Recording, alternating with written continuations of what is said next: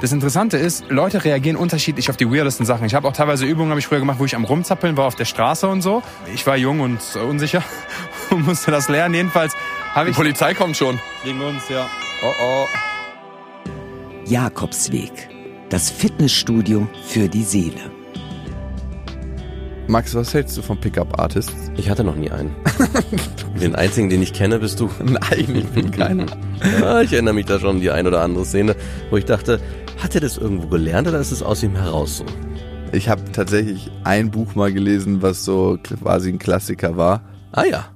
Die perfekte Masche von Nils Strauss. Aber ich dachte mir, als ich diese ganze Szene überhaupt mal von außen gesehen habe, was sind das für Leute und möchtest du mit denen Zeit verbringen? Ziemlich sicher nicht. Und irgendwie ist es crazy krank, Maschen zu entwickeln, damit du Frauen schneller in die Horizontale bekommst. Und ich dachte, als du das gelesen hast, ah, irgendwie ekle ich mich vor mir selbst. ich erkenne mich hier wieder. Ich habe die übrigens nicht gelesen, keine Ahnung, was da drin steht. Nein, also ich habe so eine krasse Abneigung gegen das Thema Pickup. Ja, Also. Männern beizubringen, wie sie Frauen besser ansprechen, um sie dann klar zu machen. Einzig und alleine das Ziel haben, sie klar zu machen und dann zur nächsten, zur nächsten, zur nächsten, zur nächsten, zur nächsten. Also, mit klar machen meinst du für die, fürs Bett? ja, was denkst du denn? Für den Discoabend oder was? Ja, für eine langfristige Beziehung. Nein, eben nicht. Einzig und allein für den Bodycount, dass sie sagen können, ich habe mit 300, 400 Frauen geschlafen und dann fühlen die sich geiler. Oder meinen sich geiler zu fühlen. Und am Ende, glaube ich, wartet da eine große Lehre auf einen. Und dann gibt es auf der anderen Seite Typen, die es ganz, ganz schwer haben, überhaupt mit Frauen ins Gespräch zu kommen. Ja. Oder in eine Beziehung. Und Komel, den ich heute treffe, der war mal, würde ich sagen, Pickup-Artist. und ist heute Date-Doktor. Ah, Das heißt, er verhilft Männern dazu, mit Frauen in Beziehung zu kommen. er hat einen Transformationsprozess hinter sich. Mhm. Und wenn er diesen Transformationsprozess nicht hinter sich gebracht hätte, wäre er heute auch nicht hier.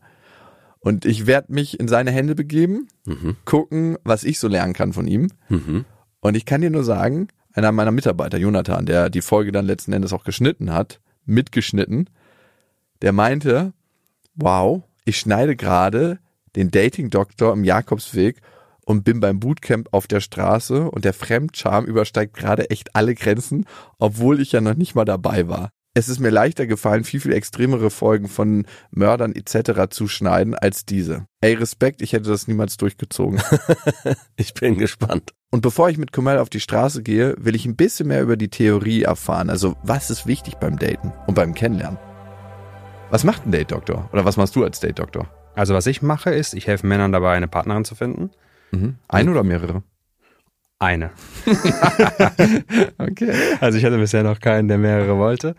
Wäre jetzt auch nicht so mein Ding, aber das Ding ist, zu mir kommen Männer oft so Ende 20, in den 30ern, manchmal auch so in den 40ern und ja, die Single sind und sich gerne Partnerin wünschen würden, aber wo es aus einem, irgendeinem Grund nicht klappt bei ihnen. Also entweder lernen sie nicht genug Frauen kennen oder sie haben ab und an mal Dates und dann verliert die Frau das Interesse. Oder wenn sie halt mal irgendeine Beziehungsanbahnung haben, dann passt es irgendwie nicht so ganz. Das Ganze wird dann, also ich mag den Begriff nicht sehr inflationär, aber irgendwie toxisch zu einem gewissen Grad. Und ja, geraten entweder in die Falschen oder lernen niemanden kennen. Was ist eigentlich der Unterschied zwischen dir und einem klassischen Pickup-Artist? Und vielleicht definieren wir Pickup-Artist erstmal. Und du hast dich damit wahrscheinlich auch mal beschäftigt in deinem Leben, oder? Ich würde sagen, bei mir hat es am Anfang auch so damit angefangen. Also ich war 17 und habe dann gemerkt, okay, bei mir läuft es nicht so mit den Frauen und ich würde da gerne meine Chancen erhöhen. Und dann habe ich halt geguckt, was es so gibt. Und da bin ich relativ schnell auf diese ganze Pickup-Szene aufmerksam geworden. Und es ist jetzt schwer, das Ganze zu definieren. Ich glaube, die ganzen Pickup-Leute selbst würden dann, jeder würde das irgendwie anders beschreiben, aber am Ende des Tages geht es viel darum, aus meiner Sicht, zu lernen, irgend so krassen Verführerbild zu entsprechen, dass man irgendwie so ein Typ wird, der Frauen halt versucht einfach klarzumachen und halt eher, das geht halt eher auf Masse, also dass man halt möglichst viele Frauen ins Bett bekommen will, dass man versucht, gewisse Eigenschaften, die die Pickup-Leute als klassisch maskulin empfinden, halt in sich zu kultivieren, sowas wie Dominanz oder lernen auf Frauen zuzugehen und sie anzusprechen. Ja, das ist so im Großen und Ganzen, wie man Pickup, wie ich jetzt Pickup definieren würde. Welche Gefahr siehst du dabei bei Pickup-Artists? Einige, also es gibt, ich würde sagen, so auf psychologischer Ebene viele Gefahren. Also zum einen viele Männer, die sich davon angezogen fühlen, die haben ein sehr starkes Perfektionsstreben. Und das Problem ist, dieser ganze Pickup-Weg halt zu lernen, dann irgendwelche Sprüche zu lernen oder Gib mir mal so einen Spruch als Beispiel. Ich habe diese ganzen Namen auch schon vergessen. Push-Pull gibt es, das ist so eine Technik. Also quasi einer Frau ein Kompliment zu machen, aber gleichzeitig sie wieder durch den Kakao oder durch den Sand zu ziehen oder fast schon fies zu sein. Also herabsetzen ihr Selbstwertgefühl? Genau, genau. Also mit irgendeinem Kompliment versuchen, ihr halt ein gutes Gefühl zu geben, aber dann wieder in irgendeiner Form manipulativ klar machen, hey, du bist doch irgendwie unter mir. Also hey, deine Haare sehen schön aus, aber du hast ein bisschen Spliss, oder? Zum Beispiel, das wäre was. Okay. Du könntest ge- wärst wahrscheinlich sehr gut, sehr intuitiv diese Sachen anzuwenden. Ekelhaft sowas. Ja. Ich finde, das ist so krass dreckig, Ja. also wirklich richtig dreckig, damit zu arbeiten, dass ich das Selbstwertgefühl einer Frau runtersetze, damit ein Abhängigkeitsgefühl von der Frau zu mir entsteht und sie denkt, okay, hier kann ich mir ein gutes Gefühl holen, wenn der Typ mir ein Kompliment macht, weil man ja eigentlich reinklickt in altes Trauma von der Frau. Korrekt. Weil manche Frauen, die darauf anspringen, und nicht alle Frauen würden darauf anspringen, manche Frauen würden sagen, oh ja, irgendwie zieht mich der Typ total krass an. So wie manche Frauen auch immer und immer wieder in toxische Beziehungen geraten. Korrekt. Und eigentlich holt man ja nur ein altes Trauma hoch, das sie in einer anderen früheren Beziehung gemacht hat oder vielleicht aber auch in einer Beziehung mit ihren Eltern, mit ihrem Vater, mit ihrer Mutter, dass schon die Eltern ihr Selbstwert herabgesetzt haben und sie als Kind gelernt hat, ich möchte eigentlich meinen Eltern gefallen, ich möchte gut sein, ich tue alles dafür. Und auf einmal bist du in diesem Tunnel und ein Pickup-Artist, wenn er vielleicht nicht verantwortungsvoll damit umgeht, könnte das ausnutzen. Ne? Genau, das ist auch faktisch, was da passiert. Also ich bezweifle stark, dass die meisten da überhaupt grundlegendes Wissen darüber haben, was die psychologischen Mechanismen dahinter sind und welche Muster man da genau triggert.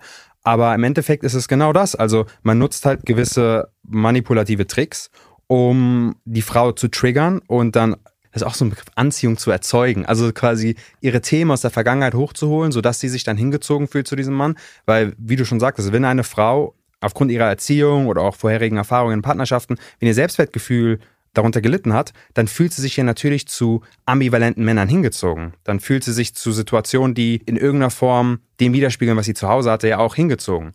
Und diese ganzen Techniken basieren halt darauf, dass man das nutzt, um Frauen ins Bett zu bekommen. Genau, um Frauen ins Bett zu bekommen, aber nicht um eine Partnerschaft einzugehen.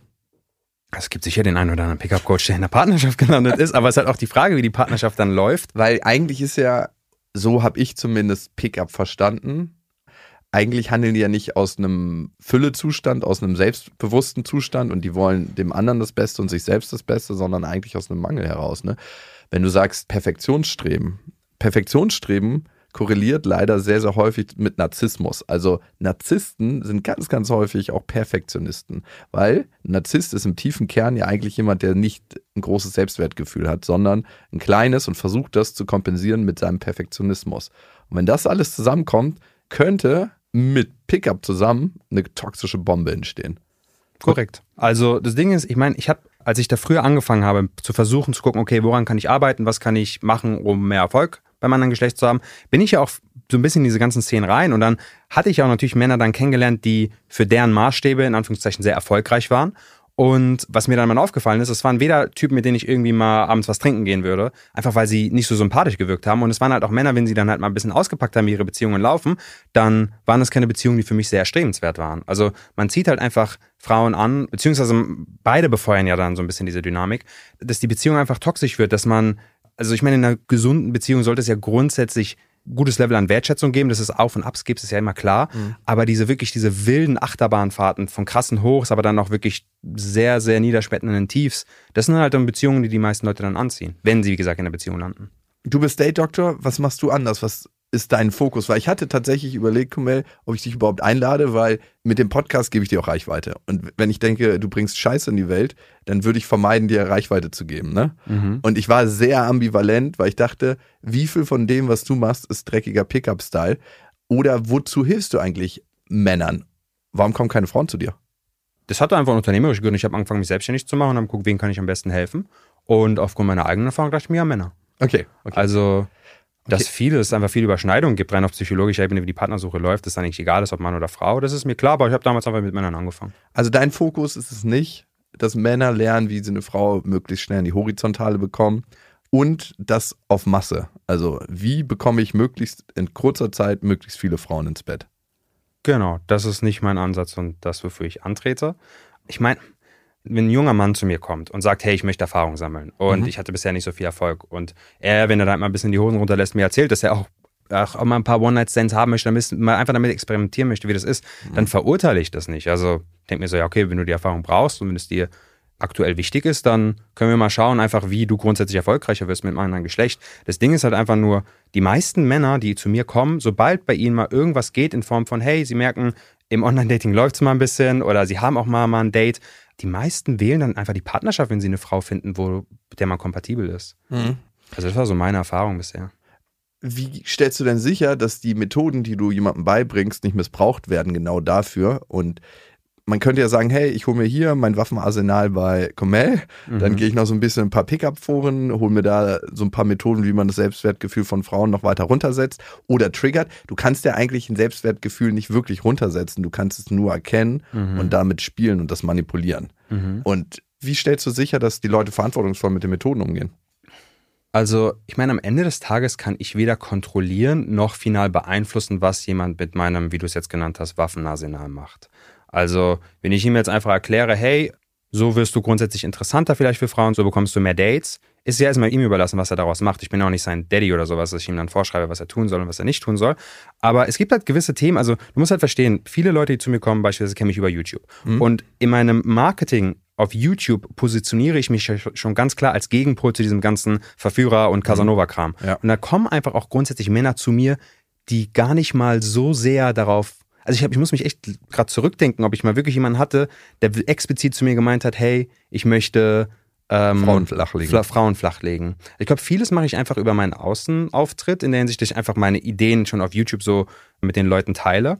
Und im Coaching, also beispielsweise ein Großteil meiner Coaches empfehle ich dann auch parallel zum Coaching oder auch nach dem Coaching eine Psychotherapie. Einfach weil das, weil's, nee, weil's, nee, weil's einfach, ich finde es eine geile Sache. Ja, Und- total. Ich Ja. habe jetzt gerade gelacht, aber tatsächlich, wenn ich sagen würde, Psychotherapie ja oder nein, würde ich es wahrscheinlich 98 Prozent der Menschen empfehlen. ja. Viele gehen ganz selbstverständlich zum Sport, tun was für ihren Körper. Viele ernähren sich gesund. Aber diese Psychohygiene, mal aufzuräumen, mal zu gucken, wo sind meine Triggerpunkte, mal jeden dunklen Raum zu betreten und zu schauen, was ist da drin und warum verhalte ich mich im Hier und Jetzt, so wie ich mich verhalte, aufgrund meiner früheren Prägung, ist absolut wichtig und notwendig. Weil sonst handelst du immer wie eine Marionette, gesteuert durch deine Vergangenheit und nicht im Hier und Jetzt und reagierst auf das, was hier und jetzt ist. Korrekt. Ich finde, dieses Thema Dating ist für viele Menschen oft einfach ein schöner erster Schritt in diese ganze Welt der Selbsterfahrung und der Therapie. Und viele Männer kommen zu mir und sagen, ja, ich möchte eine Partnerin. Und damit kommen sie in diese Welt rein, aber oft läuft es dann darauf hinaus, dass sie dann den Erfolg im Dating bekommen, den sie sich wünschen, aber dann zum Beispiel auch merken, hey, das hat, war gar nicht mal so erfüllend, wie sie sich dachten. Oder wenn sie jetzt in einer Partnerschaft sind, hört die Reise dann nicht auf. Es ist nicht so, dass ich jetzt die Frau fürs Leben gefunden habe und ich jetzt keine Herausforderung mehr im Leben habe. Oft ist es ja so, dass in der Partnerschaft die Themen ja umso mehr hochkommen. Das ist ja auch ein Grund, warum viele dieser ganzen Pickup-Leute einfach nur auf diesem Affären-Lifestyle bleiben wollen, einfach weil das auch zu einem gewissen Grad angenehmer ist und man halt nicht so viele seiner blinden Flecken sich anschauen muss. Und ja, ich habe halt einfach, ich würde sagen, ich habe ein großes Netzwerk an sehr, meiner Meinung nach, begabten Coaches und Therapeuten. Und ähm, das ist mir auch immer sehr wichtig, dass die Leute halt verstehen, hey, du kannst Dinge lernen, du kannst deine Kommunikation verbessern, du kannst von mir aus auch an deinem Kleidungsstil arbeiten, zu gucken, welcher Stil ist stimmig für dich, aber sieht einfach einen Ticken besser aus. Vielleicht, das kannst du alles machen, das sind auch nette Sachen, aber das löst deine Probleme nicht im Kern. Am Ende geht es ja auch immer darum, mit sich selbst besser in Beziehung zu sein. Das ebnet den Weg für eine gute Beziehung im Außen. Denn das Außen ist oft nur ein Spiegel für das Innere. Ich will wissen, was normalerweise für Kunden zu Comel kommen. Die Altersspanne ist groß, wenn ich jetzt den Durchschnitt wählen müsste, dann würde ich sagen so 35. Und in der Regel sind es Männer, interessanterweise würde man sagen so 70 Prozent, die irgendeinen technischen oder naturwissenschaftlichen Hintergrund haben, also ein Ingenieur, ein System-IT-Administrator, sowas. Ähm, Also so klassische Berufe, wo man sehr viel in Kontakt mit Frauen ist. genau. Und auch Berufe, die auch ein bisschen diese verkopfte Natur eines Menschen auch Unterstützen. unterstützen, ja. okay. check. Und ja, in der Regel so ein Mann, Mitte 30. Und ich meine, von der Vorerfahrung oder den Themen, die hat, habe ich schon vieles gesehen. Ich hatte Männer, die mit Mitte 30 noch gar keine Erfahrung im Liebesleben hatten. Ich hatte Männer, die Mitte 40 zu mir kommen, 18 Jahre verheiratet waren, dann die Partnerin hat ihn dann verlassen für einen anderen Mann, ähm, steht da, hat zwei Kinder und ja, wünscht sich halt einfach ab einem gewissen Punkt, wo er die Trennung zumindest ansatzweise verarbeitet hat, kommt er halt zu mir und möchte halt eine neue Partnerin finden. Oder Männer, die als Single zu einem gewissen Grad schon Erfolg ähm, haben in der Frauenwelt, in der Hinsicht, dass sie schon Dates haben, dass auch die eine oder andere Frau mehr von diesem Mann möchte, aber es irgendwie dann bei der, in dieser Beziehungsanbahnung dann oft nicht funktioniert. Entweder sabotiert sich der Mann dann selbst oder die Frau verliert aus irgendeinem Grund, für ihn unersichtlichen Grund, dann das Interesse an ihm. Und da arbeiten wir auch. Okay, jetzt mal ganz konkret in dem Beispiel. Woran könnte es liegen, dass die Frau das Interesse an dem Mann verliert, obwohl sich eigentlich was ganz Klassisches anbahnt, sie daten und dann sagt sie auf einmal, oh ne, doch nicht so mein Typ. Oder, hey, ich finde dich total super als Kumpel. Mhm. Wobei ich würde diese Kumpel, äh, diesen Kumpelfall noch ein bisschen unterscheiden, weil das passiert oft nach dem ersten, zweiten Date, so aus meiner Erfahrung, wo die Frau dann meint, hey, für mich läuft es nur auf eine Freundschaft hinaus. Also dieser Fall, wo wirklich mal, wo sich eine Beziehung anbahnt, ich meine, dann hatte man vielleicht schon fünf, sechs, sieben, acht Dates, man hatte auch schon das erste Mal miteinander und es gibt viele Gründe. Also oft merke ich, dass viele Männer zum Beispiel eine große Schwierigkeit haben, sich ab einem gewissen Punkt der Frau auch ein bisschen intimer zu zeigen, also auch persönlich, sich ein bisschen mehr zu öffnen, das ist ein großes Problem, weil ich meine, diese Männer, die dann zu mir kommen, das sind halt oft Männer, die halt so ein bisschen auch so in dieses dominante Alpha-Ding halt zu, zu, einem gewissen Grad verkörpern, also die halt bei den ersten Dates halt sehr mysteriös wirken, vielleicht auf die Frau, wo die Frau halt dann ein gewisses Interesse hat oder eine gewisse Neugier und dann schläft sie mit ihm, aber irgendwann merkt sie halt, dieser Mann ist sehr, zumindest jetzt in dem Zustand wie jetzt, sehr eindimensional. Also, und wie öffne ich mich? Also wie mache ich das? Also wie gehe ich den nächsten Schritt und offenbare mich einer Frau? Also was ich mit Coaching-Teilnehmern dann mache, ist erstmal, dass sie, also diese Menschen offenbaren sich oft fast niemanden in ihrem Umfeld, also nicht mal ihren besten Freunden teilweise. Da hast du halt eine Freundschaft, die geht schon sieben, acht, neun, zehn Jahre und der Kumpel weiß teilweise sehr existenzielle oder wichtige Punkte dieses Mannes einfach nicht über ihn. Einfach weil der Kunde von mir das niemandem erzählt hat. Und der erste und sehr simple Schritt ist, wir fangen erstmal an, dass er sich, wenn er sich dann wohlfühlt, mir gegenüber mal öffnet. Es könnten so banale Sachen sein wie, was ihn eigentlich an seinem Leben aktuell stört. Also was halt oft so ein bisschen das Thema ist, viele Männer tendieren dazu, immer nur über positive Dinge in ihrem Leben reden zu wollen. Aber was dann halt passiert ist, dass man ab einem gewissen Punkt keine Ecken und Kanten so richtig hat. Und einfach mal so ein bisschen sich verletzlich zeigen zu können, mhm. über Dinge, die einen stören, verunsichern, äh, frustrieren im Leben, einfach auch mal reden zu können. Okay. Das, das reicht schon oft aus. Und wie gehst du dann damit um, wenn der Mann das erzählt und sagt, hey, wenn ich jetzt zu dir kommen würde und sage, mhm Ey, ich habe richtig Schwierigkeiten, mich auf Frauen einzulassen, so tiefer in Beziehungen reinzugehen mhm. mit Frauen. Ich habe so ein paar Anhaltspunkte meiner Vergangenheit gefunden. Ne? So ein Klassiker, den ich schon mal ein paar Mal erzählt hat, ist, ich habe sehr krasse Erfahrungen mit meiner Mutter gemacht und wie sie zu mir gestanden hat, wenn sie neue Freunde hatte in mhm. der Beziehung.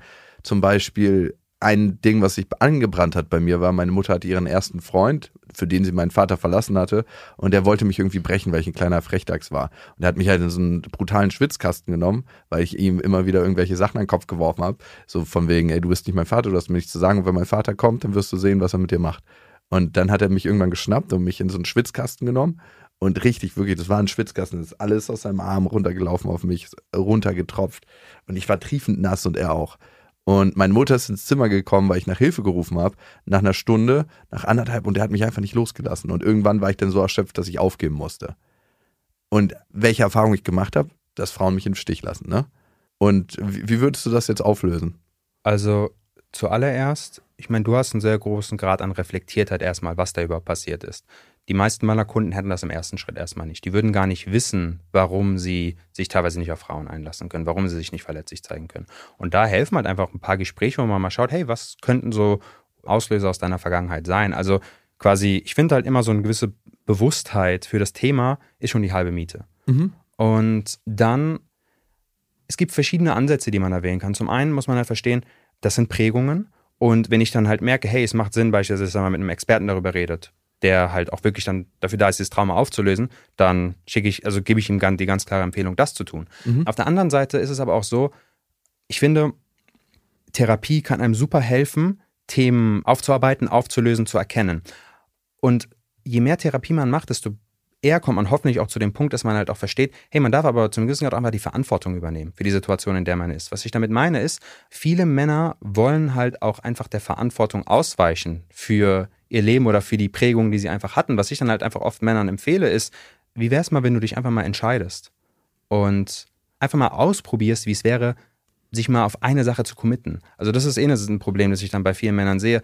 Sie versuchen sich immer alle Hintertüren offen zu halten und das führt dann halt dazu, dass eine beispielsweise eine neue Frau, die sie kennenlernen und mit der man eine Beziehung eingehen könnte, diese Frau kann den Mann nie ganz haben. Mhm. Und kann ja für manche Frauen, die selber beziehungsängstlich sind, sehr anziehend wirken. Korrekt tut es auch. Aber um halt eine erfüllte, langfristige und gesunde Partnerschaft zu haben, nicht so förderlich. Ja. Und Ja, maladaptives Verhalten sagen wir in der Psychologie. Okay, ja. Ja, also es ist halt so, so interessant. Manchmal hilft es einfach wirklich, diesen, mit diesen Menschen dann zu sprechen und ihm mal einfach aufzuzeigen, welche Hintertüren er sich bisher einfach immer aufgelassen hat im Leben und da halt einfach mal ein Commitment zu setzen. Entweder gegen die Frau oder für die Frau, aber halt mal quasi, egal welchen Weg man wählt, dass dieser Weg einmal ganz haben darf. Entweder ist es die Partnerin oder es ist halt, man entscheidet sich dann doch, solche oft auch, ja, es ist meine Karriere. Ich habe keine Zeit jetzt für eine Partnerschaft, weil ich muss mich auf einen Job konzentrieren. Aber also irgendwie ist man in so einem Wischiwaschi-Zustand von, man will irgendwie schon die Partnerschaft, irgendwo auch nicht und irgendwie will man im Job auch Gas geben, irgendwo auch nicht. Was helfen würde, ist einfach mal ein Commitment zu machen, sich, halt, auch- sich für was zu entscheiden. Und wenn der Mann sich dann beispielsweise dafür entscheidet, mal es mit dieser Frau zu versuchen, obwohl er noch Unsicherheiten hat, dann ist eigentlich ein, entsteht ein super schönes Szenario, weil dann halt seine ganzen Themen hochkommen können. Also damit Themen hochkommen können, muss ja mal ein gewisser, in Anführungszeichen, Druck auch da sein, in der Hinsicht, dass man die Hintertüren so gemacht hat. Da kommt diese Panik auf von wegen, oh, kann es sein, dass ich jetzt meine Freiheit verliere. Es kommen Gefühle von, ich fühle mich eingeengt und Co. Und wenn man aber das Commitment nicht gemacht hat, wird man beim ersten Gefühl, negativen oder unangenehmen Gefühl, das aufkommt, direkt wieder versuchen zu fliehen. Kennst du es von dir selber? Ja, safe. Und hilft dir diese Erfahrung, dass du es selber durchmachst, vielleicht auch mit deiner aktuellen Partnerin, das weiterzugeben?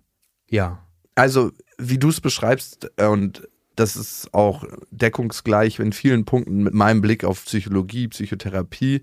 Es gibt das Zwiebelprinzip und du kannst von beiden Seiten agieren. Du kannst von innen nach außen, indem du alte Traumata entdeckst, erstmal erkennst und weißt, wie du aus deinen Prägungen handelst. Und dann gibst von außen nach innen. Das heißt, du verhältst dich anders im Außen und machst eine Erfahrung, die da auch wieder auf dein Inneres einwirkt. Und das hieße dann, dass du einfach dich committest und sagst, ich mache das jetzt, auch wenn ich Angst habe, und ich probiere es vielleicht einfach mal für einen Monat. Ganz committed, 100% in. Und das kann dein Erleben von der Welt natürlich verändern, weil du rennst ja ganz oft weg vor dieser Angst eigentlich. Und ich kenne das bei mir, hey, diese Frau könnte mich verlassen, wohl möglich. Und dann springt mein System an und sagt so, ja, aber sie ist auch nicht die richtige Partnerin.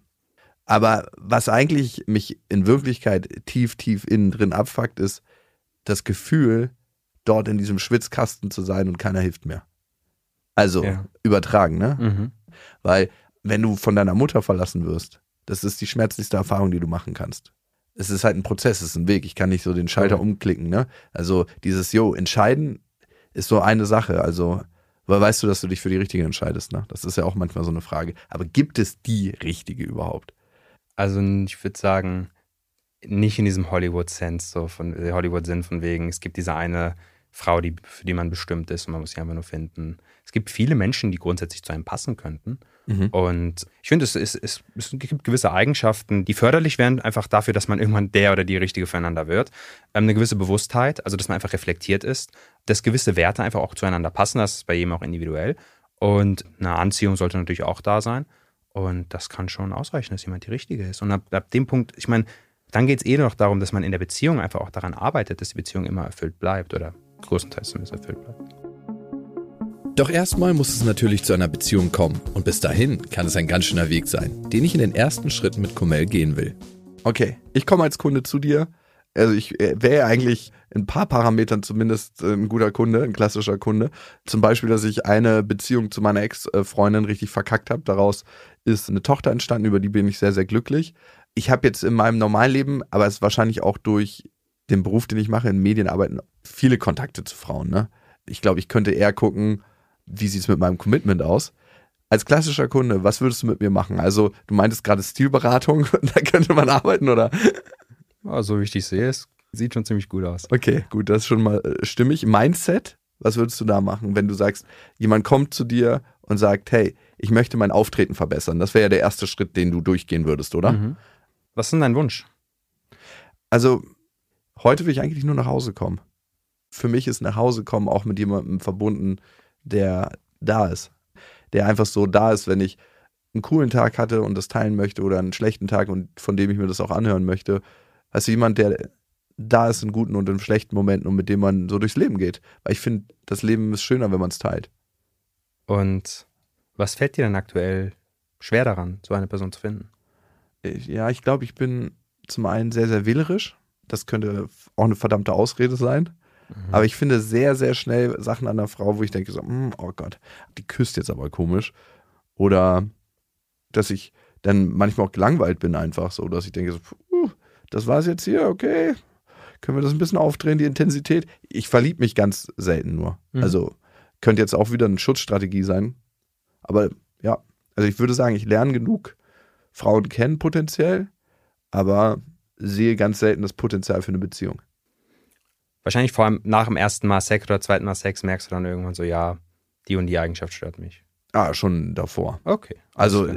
es ist nicht so, dass mein Interesse abflacht, sobald ich mit den Frauen Sex hatte. Das ist schon davor. Also das Phänomen kenne ich von früher, dass man die Frau super, super toll fand, bis man mit ihr im Bett war und dachte so, "Mm, jetzt habe ich irgendwie doch kein Interesse mehr. Das gibt es schon lange nicht mehr, weil ich würde sagen, dass ich schon viel früher feststelle, ob das klickt oder nicht auf einer tieferen Ebene. Und ja, also es klickt so selten. Gibt es ein paar Eigenschaften, die du nennen könntest, was deine potenzielle Traumfrau so mitbringen sollte? Einfühlungsvermögen. Ich würde gern meine Werte mit ihr teilen. Ehrlichkeit, Loyalität, Familiensinn. Also ich könnte nicht mit einer Frau zusammen sein, die Kinder hasst, zum Beispiel. Und ich merke auf der anderen Seite, dass mich Frauen anziehen, die Kinder lieben. Also die so einen hohen Sinn für Familie haben. Natürlich habe ich auch optische Sachen. Ich stehe nicht auf einen bestimmten Typ von Frau. Also mir ist es egal, wie die Frau aussieht im Sinne von Hautfarbe oder Augenform oder bla bla bla Haare. Aber es muss halt irgendwie was Anziehendes sein im Äußeren, wo ich sage, ja, das gefällt mir. Ansonsten unternehmungslustig, kommunikativ, ehrlich, reflektiert, selbstständig. Ja, und was ich vielleicht am Anfang gesagt habe, empathisch, dass ich merke, irgendwie sie ist bei sich und sie ist aber auch bei, kann auch zu mir kommen, so mit ihren Gefühlen. Mhm. Ist das zu viel? Habe ich zu viel in den Koffer gepackt? Nö, du scheinst ja wissen, was du willst. Würdest du sagen, die Frauen, die du hier aktuell kennenlernst oder in den letzten Jahren kennengelernt hast, die hatten überwiegend diese Eigenschaften nicht mitgebracht, nach denen du suchst? Oder waren das Frauen, die schon diese Eigenschaften mitgebracht haben oder zu einem gewissen Grad und du dennoch dich nicht verlieben konntest? Hm, zweiteres. Also viele haben die Eigenschaften mitgebracht, aber irgendwie hat mir dann doch irgendwas gefehlt und das wird safe ein Schutzmechanismus von mir sein, dass ich sage so, oh, dann doch nicht. Guck mal, meine Ex-Freundin zum Beispiel, wenn ich das jetzt so aufzähle, würde ich sagen, hat sie sehr viele dieser Eigenschaften mitgebracht. Loyalität. Ich konnte mit ihr nicht so richtig über das reflektieren, was ich beruflich mache. Das hat mich krass abgefuckt, ehrlich gesagt. Daran habe ich mich auch ein Stück weit aufgehängt. Wenn du nach Hause kommst und jemand interessiert sich einfach einen Scheißdreck für das, was du machst und stellt nie eine Frage. Ich weiß nicht, ob ich das selber induziert hatte durch mein Verhalten oder nicht, ne? Es ist ein bisschen unklar. Aber sonst hat sie schon einige der Werte gehabt, die ich so, ja, in einer Frau anziehend finde. Ich wollte sagen, die ich selber verkörper, aber ich muss da schon ehrlich sein. Nicht alle dieser Werte, die ich anziehend finde, verkörper ich selber. Und trotzdem hat es irgendwie manchmal dann nicht gereicht. Und ja, ich habe schon wahnsinnig viele richtig, richtig coole Frauen kennengelernt. Da kann ich mich unglaublich glücklich schätzen. Und trotzdem hat es ganz selten geklickt, dass ich bereit war, den letzten Schritt zu gehen oder auch dran zu bleiben und drin zu bleiben. Und das ist eigentlich traurig, weil dadurch kommt ja dieses Nachhausekommen nie zustande. Okay, verstehe. Du hast ein klares Bild davon, was du möchtest und du lernst Frauen kennen und einige dieser Frauen entsprechen auch von den Eigenschaften, von den Werten dem, was du dir wünschst. Du hast hohe Ansprüche und verliebst dich nicht so schnell in Frauen. Und genau diese Tendenz, die du da hast, wozu dient dir das? Ja, ich würde schon sagen, dass ich mich eigentlich davor schütze, wenn ich so einen tiefen Glaubenssatz in mir nennen müsste, ich bin nicht liebenswert, ohne dafür was zu tun. Ne? Und dadurch sind ja Beziehungen immer ein bisschen anstrengend für mich. Also denn ich muss ja immer irgendwie was tun, um der coole Macker oder der tolle Hecht zu sein. Und wenn ich so ganz einfach nur ich selber bin und entspanne, dann reicht das eigentlich nicht aus. Dann bin ich nicht liebenswert. Und um in diese Anstrengung nicht reinkommen zu müssen, finde ich wahrscheinlich relativ schnell einen Fehler bei einer Frau. Manchmal bin ich bereit, diese Anstrengung auf mich zu nehmen und wahrscheinlich suche ich mir durch dieses Muster, was ich habe, auch Partnerinnen aus, die ich dann super attraktiv finde, aber die selber nicht 100% reingehen können. Sich nicht selber 100% committen. Mhm. Also ich suche mir im Spiegel Frauen aus, die ähnlich klicken wie ich. Und was ich besonders anziehend finde, ist, oder fand, das ist auch tatsächlich, hat sich gewandelt in den letzten Jahren, eine Frau, die mich nicht 100% will. Mhm. So, hey, ja, das reicht noch nicht ganz. Also, wenn du fragst, wozu dient mir dieses Verhalten, dann, um mich selber zu schützen. Und manchmal checke ich halt nicht den Unterschied, wann schütze ich mich tatsächlich davor verletzt zu werden und kreiere dadurch Verletzung, ne? Mhm. Und wann passt es manchmal wirklich nicht mit einer Frau, weil einfach so viele Punkte nicht dafür sprechen, mit dieser Frau zu sein. Und diesen Unterschied, das fällt mir unglaublich schwer, den zu machen. Also, wozu dient dir das? Ist eine Schutzstrategie. Und da spielt auch noch so ein bisschen diese, du hast manchmal das Gefühl, dass du das nicht so gut einschätzen kannst, ob Mhm. es jetzt wirklich, ob sie wirklich nicht zu dir passt oder ob du in ein Muster fällst. Und bleiben wir mal bei dieser Schutzstrategie. Es schützt dich vor potenzieller Verletzung, vor potenzieller Ablehnung, vor Anstrengung in Anführungszeichen. Und ich würde jetzt mal gerne so eine ganz äh, nüchterne, sachliche Kosten-Nutzen-Rechnung mit dir machen. Was ist der Nutzen davon, von dieser Schutzstrategie? Dass ich nicht verletzt werde. Okay. Dass ich Verletzung vermeide, aber auch Intimität vermeide. Und wenn wir von dem Nutzen reden, dann ich vermeide Verletzung, aber der Preis dafür ist Intimität. Also es ist ja was anderes, wenn du mit einer Frau eine Affäre führst, mit ihr zwar schöne Gespräche führst, aber dich so 100% nicht fallen lässt. Ne? Also es ist so, als ob in einer Beziehung, finde ich zumindest, hat jemand zu 100% deinen Rücken. Und Mhm. bei mir ist es so, ich habe manchmal Auftritte und das ist schon krass, so vor hunderten von Leuten zu sprechen. Und wenn dann jemand zu dir kommt und sagt, das war super, super scheiße, fühlt sich das einfach kacke an. Also so, das ist für mich sowas so, dass, dass ich denke so, alter Schwede, selbst wenn ich einen scheiß Auftritt gehabt hat, würde ich gern, dass meine Partnerin zu mir kommt und sagt so, du warst wahrscheinlich nicht so ganz happy damit, aber überleg mal, wie viele Auftritte du schon hattest. Und manche sind einfach verkackt und andere sind wieder gut. Und ich meine, du hast es trotzdem hundertmal besser gemacht als deinen ersten Auftritt, den du vor zehn Jahren hattest. Zum Beispiel. Ne? Also, weißt du, jemand, der positiv deinen Rücken hat und ich würde das auch gerne vor, mit einer Partnerin haben. Also, dass ich ihr positiv den Rücken stärke. Mhm.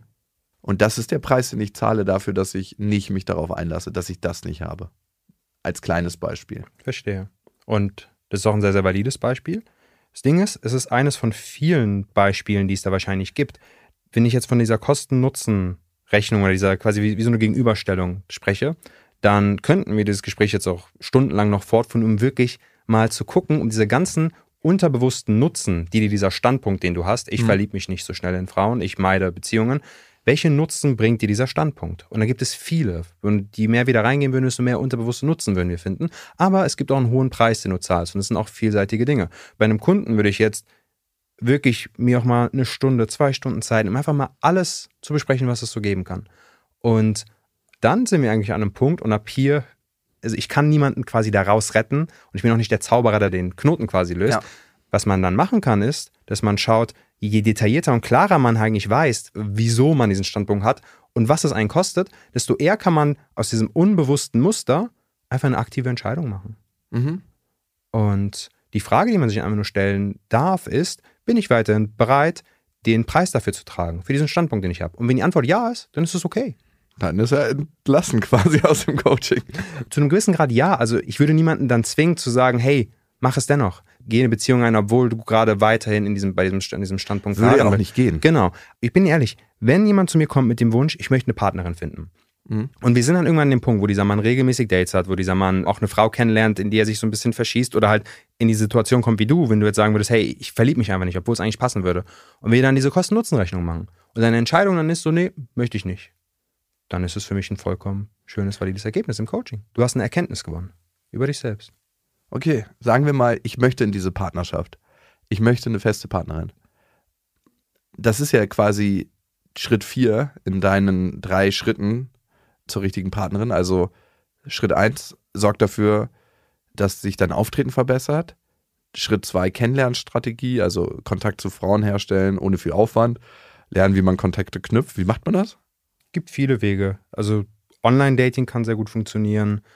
Single-Events könnten funktionieren, wenn man ein bisschen mehr Zeit mitbringt und grundsätzlich dahin sein, einfach auch bereit ist, mal ein paar neue Hobbys auszuprobieren, könnte man einfach mal schauen, ob man nicht vielleicht einen Tanzkurs macht, ob man nicht einfach nochmal ein neues sportliches Hobby ausprobiert. Sowas könnte Also funktionieren. Kontexte aufsuchen, wo die Wahrscheinlichkeit, jemanden kennenzulernen, größer ist. Genau. Also bei diesen Kennenlernstrategien geht es quasi darum, Möglichkeiten zu schaffen, Frauen kennenzulernen, die man halt einfach in sein Leben integrieren kann. Weil Mhm. ich meine, man steht im Leben, hat einen Fulltime-Job, man ist auch Hat nicht eine beschäftigt. Stunde oder zwei am Tag Zeit auf der Straße zu Frauen, stehen. ne? Ja, genau, genau. Machst du das noch? Also ich meine, du bist jetzt in einer Beziehung, Frauen auf der Straße ansprechen? Also ich nicht. Wenn ich jemanden habe, der das quasi lernen will und dann zu mir nach Hamburg kommt und dann quasi sagt, hey, kannst du mir das mal zeigen, dann mache ich das. Das ist auch so abgesprochen mit meiner Freundin, dass es okay ist.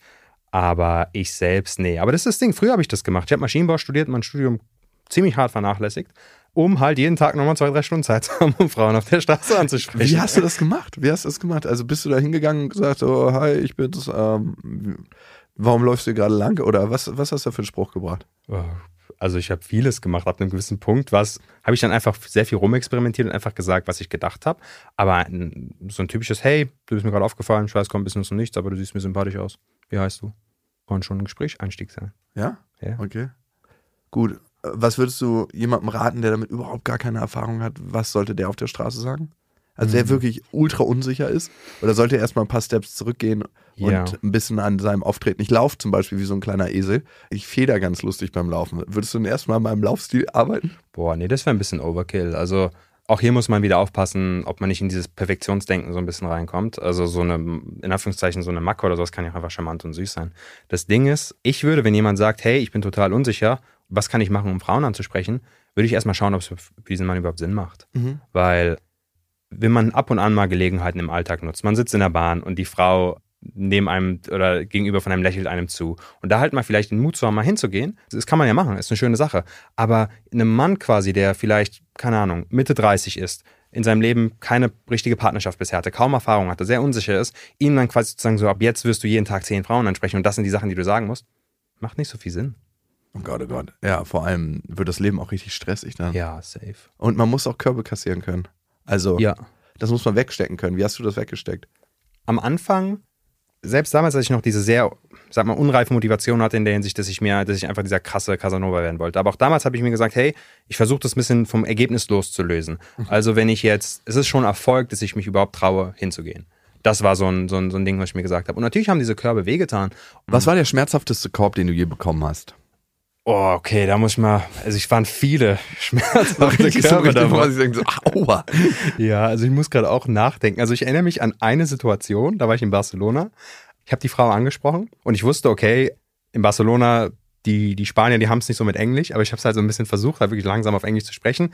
Und diese Frau schaut mich einfach nur an, zuckt keine Miene. Und ich rede und rede und rede. Und sie schaut mich einfach nur eiskalt an.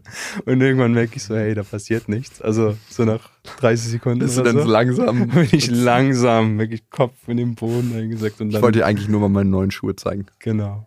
Das, also solche Körbe haben damals echt wehgetan. Also wenn man wirklich ignoriert wird. Sowas wie, hey, ich habe einen Freund oder so. Das hat, an einem gewissen Punkt hat mir das einfach nicht mehr so wehgetan oder hat mich auch nicht mehr Hat so ja auch nichts mit dir zu tun. Genau, beziehungsweise ähm, irgendwann kann man ja auch gucken, okay, hat die Dame wirklich einen Freund? Kann man ja nochmal einfach vielleicht nochmal einen Joke reinhauen und gucken, ob das wirklich stimmt. Mega geil, lass uns doch was zu dritt machen. Ich glaube, der wäre mir sympathisch, weil du mir total sympathisch wärst. Oder Genau. was, was sagst so, du? da? Also, boah, ich muss mich zurückerinnern, wie ich das früher gemacht habe. Ich glaube, ich habe dann irgendwann sowas gesagt wie, kein Ding, ich bin nicht eifersüchtig, kann ja gerne mitkommen, wenn wir was trinken gehen.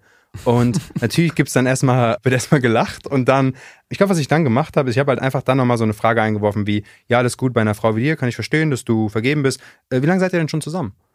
Eins so erstmal einen Witz rausgehauen und dann halt die Situation aufgelockert und einfach diese Frage gestellt, wie lange seid ihr schon zusammen? Und wenn dann halt kam, ja, seit fünf Jahren, wir leben zusammen, okay, merke ich, die Frau ist glücklich vergeben und alles gut. Wie stellst du denn bei sowas sicher auf der Straße? Weil ich habe relativ viele Mitarbeiterinnen hier, Mhm. also auch Dudes, die für mich arbeiten, aber im Medienbereich ist es so, dass du auch viele Frauen hast oder zumindest in dem, was ich mache.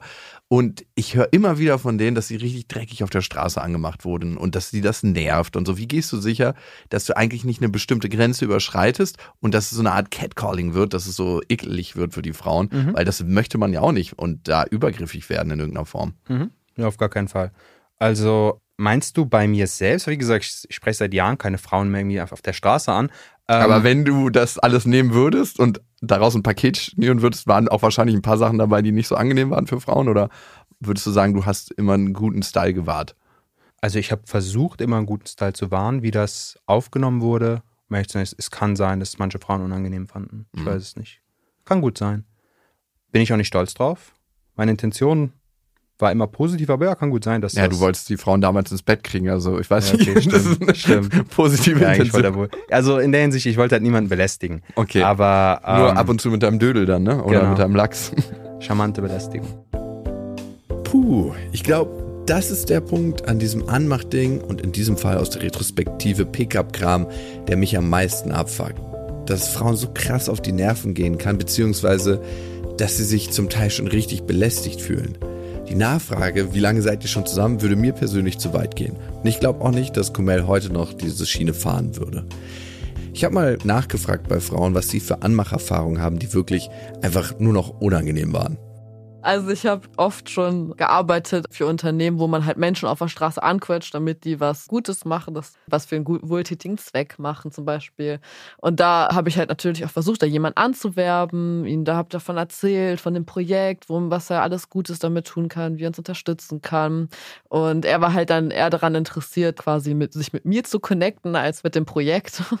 Und nachdem ich dann ihm halt deutlich gemacht habe, dass es mir halt hier um meinen Job geht und ich jetzt nicht von ihm angesprochen werden möchte, ist er halt abgedampft mit dem Worten, dass ich eine Stampe sei. Erst war ich total nett und toll für ihn und dann auf einmal war ich halt, nur weil ich ihn zurückgewiesen habe, äh, ja genau, eine Schlampe. So, meine Anmachstory. Als ich das letzte Mal im Zug saß, auf dem Weg von Berlin nach München, habe ich mit meiner Schwester telefoniert und ihr vom Wochenende erzählt und dass ich da so ein bisschen Struggle hatte, weil ich mit zwei Männern was hatte und den einen davon auch schon ein bisschen länger gedatet habe und habe ihr das ausführlich erzählt und meinte dann aber auch schon im Zug so zu ihr, ja, ich kann nicht so laut quatschen. Und als ich dann in München ankam, kam ein Typ zu mir, der auch mit mir im Abteil saß und meinte so, hey, wollen wir uns mal treffen? Das ist voll die coole Ausstrahlung. Ähm, und dann habe ich gemeint, ja, nee, geht leider nicht, ich habe einen Freund. Und dann meinte er so, hm, das glaube ich dir nicht. Und ist dann so penetrant mit mir das Gleis irgendwie noch entlang gelaufen in München und dann meinte ich, ja, wieso glaubst du mir das nicht? Und dann hat er gesagt, ja, er hat mir vorhin zugehört bei meinem Gespräch, bei meinem Telefonat und ja, dass ja vielleicht er der Richtige ist und genau, vielleicht ist ja er der Dritte und der Richtige. Genau, und der ist mir dann irgendwie noch bis zur Bahnhofshalle hinterher und hat mich dann auch noch so ein bisschen bequatscht und meinte dann auch nochmal so, hey, ja, also gibst mir deine Nummer. Und dann habe ich gesagt, so, hey, nee, ist gerade irgendwie nicht so der Zeitpunkt dafür. Und ja, man sagt ja auch irgendwie nicht umsonst, man hat einen Freund. Zu meiner kuriosesten äh, Dating-Geschichte oder Ansprechgeschichte. Und zwar saß ich an so einem Sommertag im Park und habe von der Seite gesehen, dass mich die ganze Zeit ja, so ein junger Mann beobachtet hat. Und irgendwann kam er rüber und hat dann gesagt, dass er sich jetzt gerade so Beach-Tennis-Schläger gekauft hat und jemanden braucht, der mit ihm zusammen spielt. Er hat jetzt allerdings nicht dabei. Und ja, vielleicht können wir ja Nummern austauschen und dann beim nächsten Mal zusammen im Park spielen. Und eigentlich fand ich die Idee total cool. Also fand auch irgendwie den Spruch mal was anderes und eigentlich total äh, nett. Und ja, ich wollte ihm aber nicht unbedingt meine Nummer geben, weil ich das generell nicht so gern mache und habe dann gesagt, du kannst mir gerne deine Nummer geben und ich melde mich dann bei dir. Und dann hat er seine Nummer in mein Handy eingetippt, hat mir mein Handy zurückgegeben und hat gesagt, okay, also ich bin öfter hier im Park und wenn ich dich das nächste Mal sehe und du hast mir nicht geschrieben, dann verprügel ich dich. Und da dachte ich mir nur, wow, okay. Also bis zu dem Moment hätte ich ihm, denke ich, schon geschrieben, aber danach auf gar keinen Fall. Und ich finde, das zeigt essentiell, dass manche Männer kein Gefühl dafür haben, was respektvoll ist. Und die hinterlassen dann auch eben verbrannte Erde für andere. Und natürlich nicht nur das, die geben Frauen einfach ein verdammt schlechtes Gefühl.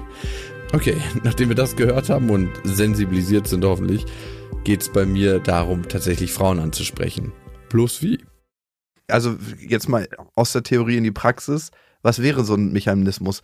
Also wäre es bei mir so mit meinem Honky-Tonky-Gang, der so aussieht, als ob ich auf Federn laufe, dass ich so mit diesem Gang parallel zu einer Frau gehe und sage, hey, wenn du lernen möchtest, federleicht durchs Leben zu laufen, dann können wir einen Weg zusammengehen. Ich verspreche dir nicht, dass wir den ganzen Weg gehen, aber vielleicht ein paar Meter. Sowas? Ich, ich weiß Nein, nicht, du würdest jetzt zumindest humorvoll da rangehen. Also deinen Gang muss ich mir mal erstmal anschauen, wenn wir dann laufen. Ich glaube nicht, dass das ein Problem sein wird. Also es gibt viele Dinge, die man machen kann. Zum Beispiel, wenn ein Typ jetzt sagen will, hey, ich will lernen, auf eine Frau zuzugehen und er das zum ersten Mal macht, dann macht es erstmal Sinn, vielleicht erstmal zu gucken, kann man lernen, grundsätzlich erstmal ein bisschen kontaktfreudiger zu sein und offener zu wirken, bevor man sagt, man geht auf eine Frau zu. Weil wenn man, wie gesagt, sehr viel Angst hat und es nur macht aus der Motivation heraus, sich dieser Herausforderung zu stellen, fast schon wie so eine Mutprobe, dann passiert halt Folgendes. Man geht hin, man sagt, also verbal, versteht die Frau, dieser Mann möchte mich irgendwie kennenlernen, aber seine ganze Körpersprache, die ganze nonverbale Kommunikation drückt aus, eigentlich will ich hier nicht sein. Und das ist halt ein sehr verwirrende Signale, die dir da gesendet werden. Und die lösen halt zu Recht bei Menschen ein unwohles und komisches Gefühl aus. Und da halt erstmal zu lernen, okay, wie kann man denn an sich einen Ticken kontaktfreudiger einfach werden? Ja, wie? also ganz, ganz simple Übungen wenn man vor allem in einer Großstadt lebt, und ich würde auch dieses Frauen ansprechen auch nur empfehlen, wenn man das wirklich lernen will, wenn man in einer Großstadt lebt, weil wenn man in so einem 50.000 Mann Dorf lebt, ist man irgendwann nach drei Monaten der Typ, der jeder irgendwie anspricht, das ist auch nicht so geil. Aber angenommen, man lebt in einer Großstadt, dann kann man ja einfach mal, wenn man durch die Gegend läuft, anstatt einfach die ganze Zeit auf sein Handy zu starren, einfach mal der Welt ins Auge schauen, aufrechten Blick haben und zu gucken und jetzt nicht nur Frauen, sondern alle Menschen einfach zu schauen, hey, Blickkontakt mit Menschen mein aufbauen. Mein Opa, der schnackt mit allen Leuten und meine Mutter auch, von denen habe ich das, glaube ich die sind so, dass sie durch die Welt gehen und du fragst dich, ich habe das auch übernommen, wie geraten die schon wieder mit dem oder derjenigen in ein Gespräch? Genau. Also es gibt ja so nervige Leute, die einfach überall immer schnacken und du denkst, oh, fucking, ich werde hier schon wieder aufgehalten. Aber dann bin ich höflich und dann schnack ich halt. Aber dann gibt es auch so Leute, die geraten einfach in nette Gespräche und ich finde das immer so lustig, wenn ich meine Mutter beobachte. Die redet halt mit unglaublich vielen Leuten. Es sind so zwei, drei Wortwechsel. Meine Mutter wird aber auch ganz oft der, auf der Straße angesprochen. Also jetzt nicht im sexuellen Sinne so Pickup-mäßig, sondern einfach von normalen Leuten. Und Pickups können ja auch normal sein. Aber dass sie dann in, in Gespräch kommen, das ist ganz ulkig zu sehen. Also dieses generell offener werden, dann vertrauteres Gefühl mit Kontakt mit Fremden bekommen und dann nicht mehr so awkward wirken, wenn ich in Kontakt mit einer fremden Person bin. Genau, das ist das eine.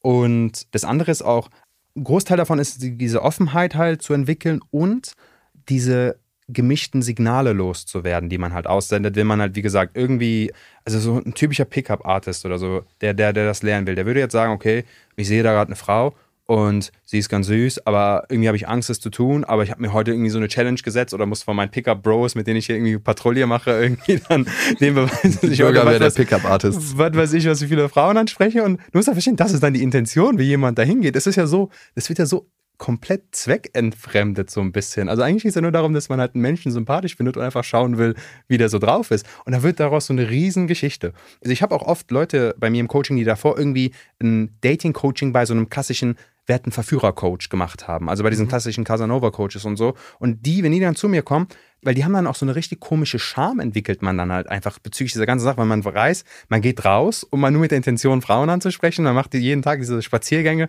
und irgendwie findet man selbst einfach komisch und da kann man halt viele dieser Knoten einfach lösen, indem man halt auch mal ein bisschen authentischer ist einfach. Mhm. Also ich meine, wenn ich jemanden beispielsweise habe bei so einem, der mich live besucht in Hamburg, ist es ja klar, dass wir dann an einem Tag auch mal verschiedene Frauen ansprechen, ja. einfach, dass er das übt.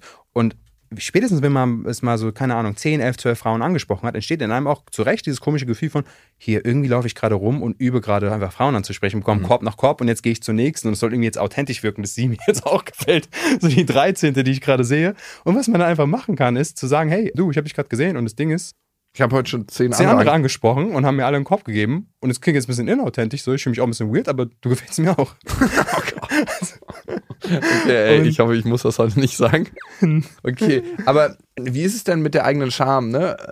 Arbeitest du auch daran? Weil ganz oft ist es ja so im Dating-Game, oder ich kenne das zumindest bei mir so, wenn ich einen nicht so guten Tag habe und eine Frau sehe, die mir eigentlich gefällt und ich trete mir eigentlich oft selber in den Arsch, dass ich denke, okay, muss ansprechen, bla bla bla aber dass ich mir dann auch manchmal so Ausreden zurechtbaue. Ach, passt doch nicht gerade so, weil das und das, du es ja eigentlich eilig hast oder du das und das. Wie arbeitest du mit diesen Mindset-Themen? Gibt so zwei Ansätze. Der eine ist wieder, wenn man es machen möchte, eine Frau anzusprechen, und wenn immer man da eine Ausrede hat. Ausrede könnten sein von wegen, oh, sie hat doch eh einen Freund oder heute fühle ich mich nicht gut. Heute habe ich keine positive Energie. Ähm, ich bin irgendwie, ich laufe gerade mit Jogginghose durch die Gegend, weil ich einfach nur zum Supermarkt wollte. Und was ich dann Männern immer mitgebe, ist mein Ausredenkiller. Also genau diesen Einwand, den man hat, mhm also einfach hingehen und genau das der Frau auch vortragen. Sowas ah. wie, hey du, ich weiß, ich, du bist mir gerade aufgefallen, siehst super sympathisch aus und ja, ich weiß, ich sehe gerade überhaupt nicht stylisch aus, nicht gut, keine Sorge bei unserem, falls wir ein erstes Date haben, bin ich dann besser angezogen. Irgendwie sowas. Mhm. Oder du, ich habe dich Ja, werden wir aber nicht, also brauchst du auch gar keine Gedanken über dein Outfit zu machen. Kann dann die Reaktion sein, die kommt. Also diese, wichtig ist, diese ganzen Sachen, die ich da mitgebe, sind nicht dafür da, dass sie die Erfolgschance erhöhen, mhm. dass man dann diese Frau irgendwie, dass sie dann super toll findet, was man da sagt. Einfach nur, dass man sich selbst halt einfach klar macht, hey, das ist meine Ausrede. Und das Beste und Sympathischste, was man machen kann, ist einfach authentisch damit umgehen. Okay, gut, check. Dann ist der Punkt 3 bei dir. Vier Schritte zur richtigen Partnerin. Punkt 3 ist, lernen, wie du dafür sorgen kannst, dass Dates beiden Spaß machen und lernen, wie du Interessenssignale der Frauen deuten kannst. Das heißt, wie findet man ein Date, was beiden Spaß macht? Ich würde ja tatsächlich ganz klassisch zum Beispiel surfen gehen aber du kannst ja ganz schlecht mit einer Frau surfen gehen, die es noch nie gemacht hat, weil dann würde mir das Date auch wiederum keinen Spaß machen, weil ich müsste dann damit beschäftigt sein, ihr das beizubringen. Und was mir tatsächlich potenziell Spaß machen könnte, also dann wäre es kein gemeinsames Date mehr, wenn sie das beigebracht kriegt und ich das für mich machen kann. Wie findet man Dates, die beiden Spaß machen? Also damit ist erstmal nicht gemeint, dass man jetzt irgendwie Aktivitäten suchen muss, die super fancy sind und dann ausgeflippt und dann halt beide da Spaß haben, Mhm. sondern eher, also man kann auch einfach mit einer Person entspannten Kaffee trinken gehen oder in eine Bar, einen Spaziergang kann es auch schon sein. Ich meine, ob es beiden Spaß macht, hat ja viel mehr mit der Chemie zu tun und wie man sich versteht. Und also wenn du jetzt über diese vier Schritte da redest, der dritte Schritt, äh, da geht es einfach nur darum, Männern dabei zu helfen, hey, man muss ja schauen, bei so einem Date, die Männer, die zu mir kommen, haben oft die die, das Problem, dass dann die Frau nach dem ersten oder zweiten Date das Interesse verliert. Und wenn sowas mal einmalig passiert, ist ja überhaupt kein Ding, weil kann aber sein, dass man nicht zueinander gepasst hat. Wenn man aber merkt, diese Tendenz wiederholt sich, also man hat vielleicht mal im letzten Jahr fünf Dates gehabt und alle haben irgendwie nach dem ersten, zweiten Date das Interesse verloren, da kann man halt gucken, okay, gibt es gewisse blinde Flecken, sage ich mal, die dieser Mann hat? Gibt es gewisse Dinge, die er immer wieder tut oder die er sich nicht traut zu tun oder irgendwie, wo er es dann macht und es weird ist, wo man halt einfach dran ansetzen kann. Was wäre so ein blinder Fleck? So ein blinder Fleck wäre zum Beispiel, dass Menschen in der Art, wie sie mit, also in der Kommunikation oder wenn sie Gespräche führen, sehr oberflächliche Gespräche führen, in denen sich angenommen, keine Ahnung, mein Kunde lernt eine Frau kennen und die Dame ist Krankenschwester zum Beispiel. Hattest du schon mal was mit einem Oberarzt? Wäre jetzt meine Frage. Das, ja, also ich meine, es, es kann ja sein, dass das ist wahrscheinlich eine richtig dreckige Frage, die man nicht stellen sollte. wenn man sich gut versteht, kann man das ja irgendwann mal stellen. Aber das Ding ist eher, was halt viele machen, ist, dass sie auf ihren Gesprächen beispielsweise Fakten abklappern. Also sowas wie, ja, wie lange machst du schon deinen Job A und wo, okay, in welcher Abteilung. Und da werden einfach Fakten abgeklammert, wie in so einem Lebenslauf. Und das Gespräch wird ist halt einfach nicht interessant. Und hier kann man halt einfach schauen, okay, gibt es vielleicht gewisse Fragen, die da einfach sehr mehr Sinn machen würden. Wichtiger Disclaimer, ohne jetzt irgendwie irgendwelche Sachen auswendig zu lernen oder versuchen sich zu verstellen, sondern der Grundgedanke dahinter ist, die meisten Männer sind auf seinem Date so nervös und ihr Fokus ist viel zu sehr bei, bei ihnen selbst in der Hinsicht, wie komme ich rüber? Oh, ähm, sie erzählt mir was, okay, jetzt kann ich ihr gleich diese interessante Story über mich erzählen. Man ist die ganze Zeit bei sich, man ist gar nicht präsent. Und einfach jemandem mal klar zu machen, hey, wenn du jemanden kennenlernst, was sind Themen, wo du selbst eigentlich neugierig wärst? Was würde dich interessieren? Welche, welche Sachen sind dir wichtig? Und so in der Hinsicht kann man ja auch dann gucken, das Gespräch so in die Richtung lenken, dass man diese Sachen ja auch einfach kennenlernt. Also Und- du meinst so, das ganze Leben findet ja eigentlich im Kopf statt und eine Welt kreieren, in der sich beide wohlfühlen.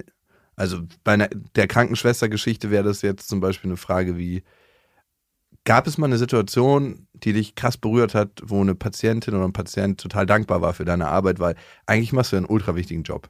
Genau, das wäre eine wunderschöne Frage. Oder wenn wir jetzt beim Beispiel Krankenschwester bleiben, Hattest du schon mal dieses Kostüm an, dieses Krankenschwesterkostüm auf einem Date und es ist irgendwie was entstanden? was ist der schlechteste Anmachspruch, den du je bisher gehört hast, bezogen auf deinen Job? Ich merke schon, in welche Richtung du deine Fragen stellen willst. Auf jeden Fall immer dieser sexuelle Unterton. Aber nee, ich mein, nee, nee, ich, aber- ich sag das nur hier für die Pickup-Community. genau, genau, damit die Jungs sich da was abgucken können. Genau. Ja, oder sowas wie, keine Ahnung, wenn du mal so richtig unfreundliche Patienten hast, wie, wie gehst du mit so Situationen um? Versuchst du dann immer einfach nett zu bleiben oder könntest du der Person auch einfach mal ehrlich sagen, was du dann denkst? Also quasi Fragen, die dazu führen, dass die Person mal ein bisschen was über sich selbst erzählen kann. Also, weil jeder Fakt, den eine Person hat, egal welcher Job, egal welches Hobby, sagt ja erstmal nur so viel aus wie, also dieser Fakt ist ja quasi so ein Eingangs, so eine Eingangstür in ihre Persönlichkeit. Und der erste Schritt ist erstmal eine gewisse Neugier für ihre Persönlichkeit zu haben, ist eine gute Sache. Und dann halt einfach zu wissen, okay, das sind Dinge, die ich rausfinde. Vielleicht macht es Sinn, halt einfach nicht die ganze Zeit nur zu fragen, in welcher Abteilung sie ist oder wie lange sie ihren Job macht, weil mir das halt einfach nicht weiterhilft, um das zu, zu erfahren. Und das kreiert auch keine Welt. Ich glaube, das Attraktivste, was du bei deinem Gegenüber machen kannst, ist, Fragen so zu stellen, dass du nicht nur was über die Person erfährst, sondern dass die Person, während sie die Fragen beantwortet, auch was über sich selber erfährt. Ja. Und ich glaube, das ist so der Game Changer. Da sind wir wieder bei Verantwortung. Nein. Okay, das ist Punkt drei Und dann Punkt vier und der wäre vielleicht für mich wichtig, Übergang vom Dating zur festen Partnerschaft. Lernen, wie du starke Bindung zu einer Frau aufbauen kannst. Kann man das lernen?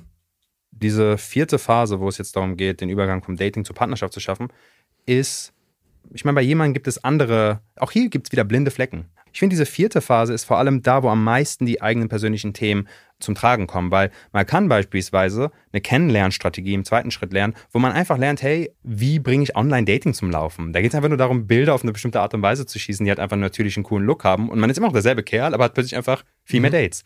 Da muss man nicht großartig viel für persönlich wachsen. Aber im vierten Schritt geht es einfach wirklich dabei, sich anzuschauen, was sind meine Themen. Bei dir wäre jetzt so ein Thema, Commitment, diese Schutzstrategie zu gucken, ob du bereit bist, sie zumindest temporär aufzugeben und dich mal in neue Gefilde zu wagen. Mhm. Bei einem anderen Mann könnte es zum Beispiel sein, das ist auch oft ein Grund, warum dann die Beziehungsanbahnung ab einem gewissen Punkt scheitert, dass der Mann, und auch hier muss man bei diesem Begriff aufpassen, zu einem gewissen Grad sehr bedürftig wird. Mhm. Also er hat dann mal endlich mal eine Frau seit langem, die, die halt auch Interesse an ihm hat und dann führt es dazu, dass er eine gewisse emotionale Abhängigkeit zu dieser Frau entwickelt und dass man, wenn man in jemanden verschossen ist, abhängig ist in zu einem gewissen Grad von dieser Person und halt einfach, dass man, dass einem wichtig ist, was über ihn denkt, ist ja vollkommen normal und menschlich. Aber wenn es dann halt einfach dazu führt, dass man sich selbst komplett verliert, dann kann das Ergebnis aber sein, dass die Frau einen initial gut fand und halt auch vielleicht auch mal, einmal ein, zwei Mal Sex miteinander hat, aber einem gewissen Punkt dann das Interesse verliert. Das ist oft. Wenn man seine Polarität verliert eigentlich. Genau. Okay, check. Wenn wir jetzt rausgehen auf die Straße und ich ein paar von diesen Sachen machen werde, die mir wahrscheinlich unangenehm sein werden. Ja. Was bringen die für mich und was machen wir heute? Mm, die Frage ist halt, was möchtest du halt davon? Weil wenn die Antwort ist, hey, mir ist neben der Tatsache, dass ich eine Partnerin finden will, einfach auch mal so als Challenge finde ich es ganz cool, meine Komfortzone zu erweitern. Ja. Zu gucken, hey, welche sozialen Situationen triggern mich noch? Oder wo merke ich, dass ich dann irgendwie auf jemanden zugehe und dann merke, so, das kommt auch voll oft vor, man, man versucht jemanden anzusprechen, man ist nervös und dann versucht man irgendwie diese Frau zu beeindrucken im Gespräch oder man versucht irgendwie sich selbst besser darzustellen, als man ist und einfach so diese Muster zu erkennen. Das ist eigentlich das Einzige, wo, wozu das dient. Alles andere, finde ich, ist auch, macht nicht Sinn. Okay. Also das quasi als Selbsterfahrung so ein bisschen zu nutzen.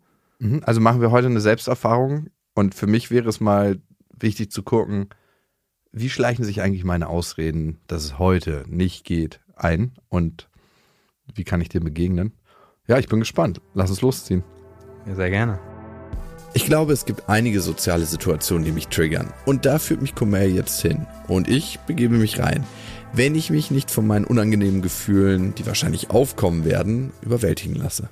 So, wir sind jetzt auf dem Weg. Wir müssen uns natürlich einen belebten Platz suchen. Und ich bin jetzt schon so ein bisschen, dass ich denke, ah oh, nee, irgendwie, es ist so wie Eisbaden, ins kalte Wasser gehen, dass ich keinen Bock habe. Weil wer begegnet schon gerne seiner eigenen Scham? Wie gehst du damit um, wenn Kunden sagen, so, oh, ich merke doch, dass ich gar keinen Bock habe?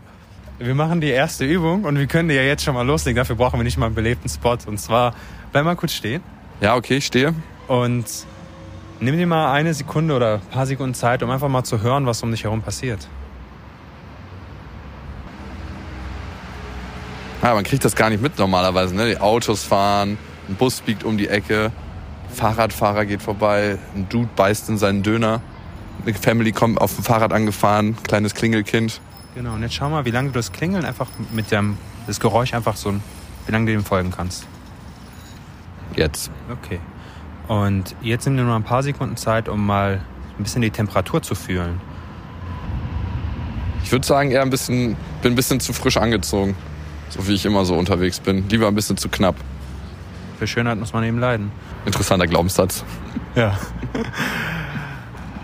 Wenn wir das mal einfach nur wahrnehmen, kommen wir ein bisschen mehr bei uns an. Und jetzt, stell dir mal vor, ich werde dich gleich richtig weirden Scheiß machen lassen, wo du denkst, boah, kein Bock. Und vielleicht ist es mir gerade möglich für dich, wenn nicht, ist auch überhaupt kein Problem. Aber vielleicht kannst du gerade mal gucken, wo nimmst du dieses, boah, scheiße, kein Bock und diese leichte Angst gerade körperlich wahr? In der Brust. Also ich merke, dann kommt so ein Kribbeln in der Brust und so ein ungutes Bauchgefühl, also auch in der Bauchgegend. Das ist so, ist, als ob sich so ein fetter Hilfekloß ausbreitet. Und ich würde sagen, auch ganz bisschen in den Knien, dass sie so ein bisschen wackelig werden. Okay, sehr gut. Das nehmen wir jetzt einfach mal, während wir weiter laufen, wahr. Also wir bleiben einfach präsent mit den Empfindungen, die wir in unserem Körper haben, weil am Ende des Tages sind Gefühle, das ist jetzt eine sehr reduzierte Art und Weise, aber jetzt für unseren Kontext, sind Gefühle ja quasi physikalische Erregung gepaart mit kognitiver Beurteilung. Also Dinge, die in deinem Körper passieren, das kann eine Temperaturänderung sein, das kann irgendwie ein Kribbeln sein und wir geben dem einfach eine Bedeutung. Und das ist jetzt kein Zaubertrick, wie man die Angst komplett los wird. Das ist einfach nur eine andere Art und Weise, sich der Angst zu stellen. Und zwar sie einfach nur mal wahrzunehmen. Weil hier geht es nicht darum, dass du am Ende irgendwie so eine eiskalte Maschine wirst, die keine Angst mehr hat. Hier geht es darum, quasi anzuerkennen, dass Angst ist einfach Teil von unserer Existenz. Und je mehr du das einfach wahrnehmen kannst, desto eher wirst du mit Ruhe und Entspannung reingehen können. Du weißt, die Angst ist da, du nimmst sie wahr und du bist halt gerade ein bisschen ängstlich. Passiert. Also ich versuche die nicht wegzudrücken, einfach da sein lassen. Genau, genau. Und je eher du die wahrnehmen kannst, desto besser. Okay, und perfekt. Let's go. Jetzt machen wir mal weiter und du kannst ja auch mal, auch jetzt einfach hier beim Spaziergang, weil unser Verstand wird sagen, deiner wird sagen, okay, ich muss jetzt Frauen ansprechen, meiner wird jetzt sagen, okay, muss ich Jakob jetzt irgendwelche heftigen Übungen mitgeben, einfach nur um ihn zu triggern oder ihn zu beeindrucken. Und ich habe auch mal, du hast deine Unsicherheiten, ich habe meine eigenen. Aber was ja eigentlich faktisch passiert ist, wir sind zwei Dudes und wir laufen gerade über einen Weg. Und vielleicht kannst du auch mal wahrnehmen, wie gerade deine Fußsohlen einfach über den Boden laufen. Weil das ist ja was faktisch passiert. Ja, stimmt. Mir fällt da ein, dass man immer in der Vergangenheit ist oder immer in der Zukunft, aber ganz selten im gegenwärtigen Moment. Und wenn man denkt, in dieser Zukunft kommt irgendwas Geiles und da passiert was und dann bin ich endlich da präsent, das wird niemals passieren, weil in dieser Zukunft, die ich mir da ersehne, bin ich wieder in der weiteren Zukunft. Korrekt. Und ich meine, du bist vielleicht auch irgendwo in Gedanken bei der ersten Frau, die du dann vielleicht irgendwie ansprichst und alles. Aber das ist ja alles noch gar nicht der Fall. Wir sind einfach nur gerade zwei Dudes, die durch die Gegend laufen. Und es ist ein bisschen laut. So, wir sind jetzt äh, in einer Straße, die nicht so weit weg ist von meinem Büro, also maximale Schamgrenze. ich will ja eigentlich nicht hier irgendwie mit irgendwas identifiziert sein, aber gut, ich hatte jetzt auch keinen Bock, so weit zu laufen aus dem Studio. Ja, ich habe gesehen, zwei Chancen sind schon gerade vorbeigelaufen. Äh, was machen wir? Also wir fangen erstmal nicht an, quasi zu überlegen, was für Chancen wir haben, sondern wir machen erstmal eine Aufwärmübung. Und zwar, wir lernen mal, wie wir eigentlich Leuten zuwinken. Okay. Also vor allem in der Großstadt verlernen wir das voll, weil es halt sehr anonym ist alles. Da kommt eine Mutter mit Kindern. Ist das in Ordnung oder ist das nicht so cool? Weil da sind Kinder dabei und vor allem haben die dann nicht beide Le Hände am Lenkrad. Hallo. Hallo. Okay. Du hast es dir selbst beantwortet. War's cool? Es war ziemlich awkward. Ja. Die Mutter hat mich so angeguckt, was willst du von den Kindern? Und ich habe einfach nur den Kindern fröhlich zugelächelt. Okay, und jetzt sind wir auch schon direkt bei einem Thema. Du hast Menschen zugelächelt und du hast einen Blick bekommen. Dieser Blick war, ihr Gesicht hat sich in irgendeiner Form verzogen. Wiederhol nochmal deine Interpretation von dem, von ihrem Blick. Äh, sie fand es awkward, aber man weiß ja nicht, wie sie es wirklich fand. Ich probiere das nochmal. Hi, moin. Hallo. Okay, die waren gerade in einem Streitgespräch. Und jetzt Hast du schon mal irgendwie einen Schlag gekriegt, weil du das gemacht hast? Nee, nee, aber ich, es ist schon öfter passiert, dass irgendwie ich, wie gesagt, in meiner wilderen Zeit damals, wo ich irgendwie auf eine Frau zugegangen bin und immer gemerkt habe, hey, die haben gerade irgendwie, gerade hat irgendwie eine eine Krise und die sind gerade voll in einem Gespräch und dann kam direkt so, ey, du, verpiss dich. Okay. Wir winken jetzt einfach ein paar Leuten zu. Okay. Und wir achten, du, merk mal, wir wollen eigentlich gar nicht gehört werden. Ich Ja. mache dir mal ein Beispiel. Hallo. Und wenn du jetzt den Leuten zuwinkst, achte mal drauf, dass du einen Ticken lauter redest, als du sonst tun würdest, als würdest du durch die Person durchsprechen wollen, weil man braucht schon eine gewisse Lautstärke und auch eine gewisse Bestimmtheit beim Zuwinken, damit die Leute das merken. Okay. So, dass, sie auch, dass, so, dass du eine Reaktion bekommst. Bei der Dame. Ja, warte. Hallo. War schon mal ein ganz freundlicher Blick. Ja, Guck mal, die mit dem Typen. Das ist doch ja super. klar. Wink den Bein einfach mal zu, ganz freundlich. Ja. Und dann schau, was passiert. Hallo. Hi. Das Gefühl, also ist jetzt Ja. nicht so, dass ich denke so, hm, das macht aber Spaß. Ja, ist halt leicht irgendwie unangenehm, oder? Ist leicht unangenehm, genau. Und jetzt gleich, wenn du das nochmal machst, achte mal darauf. Hier geht es viel um Bewusstsein. Hier geht es nicht darum, einfach sich durchzuquälen von Mutprobe zu Mutprobe, sondern sich selbst danach zu beobachten.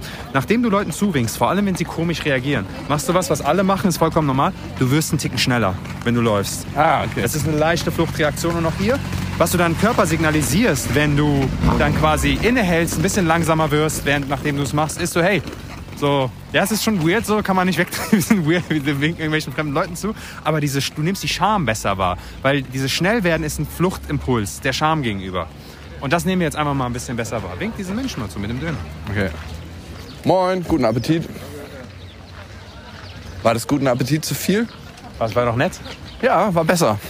Also ich bin nicht mehr ausgewichen, war nicht mehr so schamvoll, würde ich sagen. Den Herrn darfst du auch nochmal guten Appetit. Ja. Von hier, von hier. Moin, guten Apo. Der hat mich nicht gehört. Da habe ich nicht genug da durchgesprochen, oder? Ja, wie fühlst du dich gerade? Ja, in Ordnung, würde ich sagen. Okay, sehr gut. Okay, die nächste Übung. Also, mein Lieber, du kriegst gleich von mir 50 Cent. Ja, Und deine Aufgabe wird es sein, du sprichst Leute an und versuchst, diese 50 Cent loszuwerden. Das heißt, du verschenkst jetzt Leuten 50 Cent. Und was passieren kann, ist, es, es ist, die Übung kann nach einer Runde vorbei sein. Es kann auch teilweise dauern, äh, kann sein, dass du 10, 15 Leute fragen musst, bis einer diese ollen 50 Cent nimmt. Und Die einzige Einschränkung ist, du darfst nicht hingehen und sagen, hey, ich habe eine Wette, ich muss hier 50 Cent loswerden, kannst du das nehmen? Du darfst auch nicht auf Leute zugehen, von denen wir das Gefühl hätten, die werden irgendwie angegriffen, wenn du die 50 Cent nimmst, weil sie vielleicht irgendwie ein bisschen so aussehen, als wären sie jetzt nicht so einkommensstark. Also Leute, die eher so aussehen, als würden sie es nicht brauchen.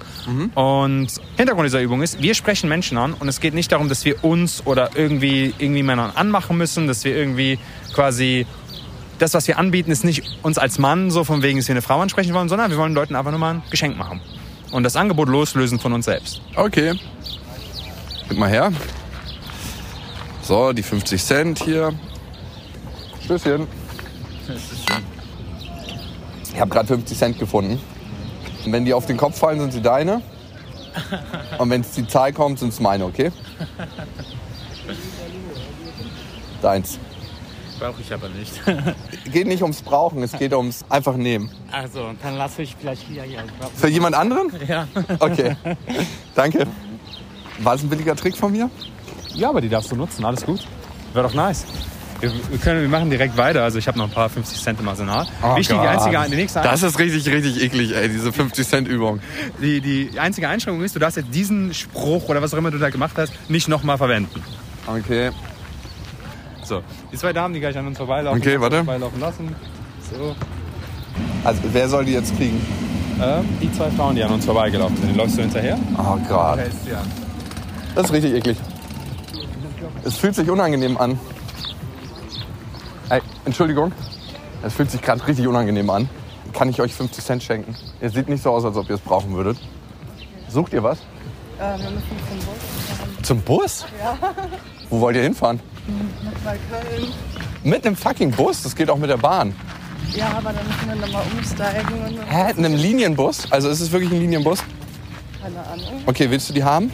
Wieso willst du mir das geben? Weiß ich nicht. Ich habe einfach das Gefühl gehabt. Kennst du das nicht, wenn du Gefühle hast und denkst so, hey, diese Person, warum nicht? Also es ist jetzt auch keine blöde Anmache. Wenn du willst, dann nicht. Okay. Hier. Danke. Äh, guck mal, ich glaube, du hast es hier mit einem Profi zu tun. Ist so mein Gefühl. Was hast du gesagt? Was ich gesagt habe, ich habe gesagt, hey, ist mir selber gerade auch ein bisschen unangenehm, aber ich hatte irgendwie das Gefühl, ich will dir 50 Cent schenken. Geil. Oh, ich habe schon gemerkt, dass es war jetzt unangenehm, aber es war machbar. Und es geht ja auch nicht darum, so maximal in sein unangenehmes Gefühl reinzukommen, ne?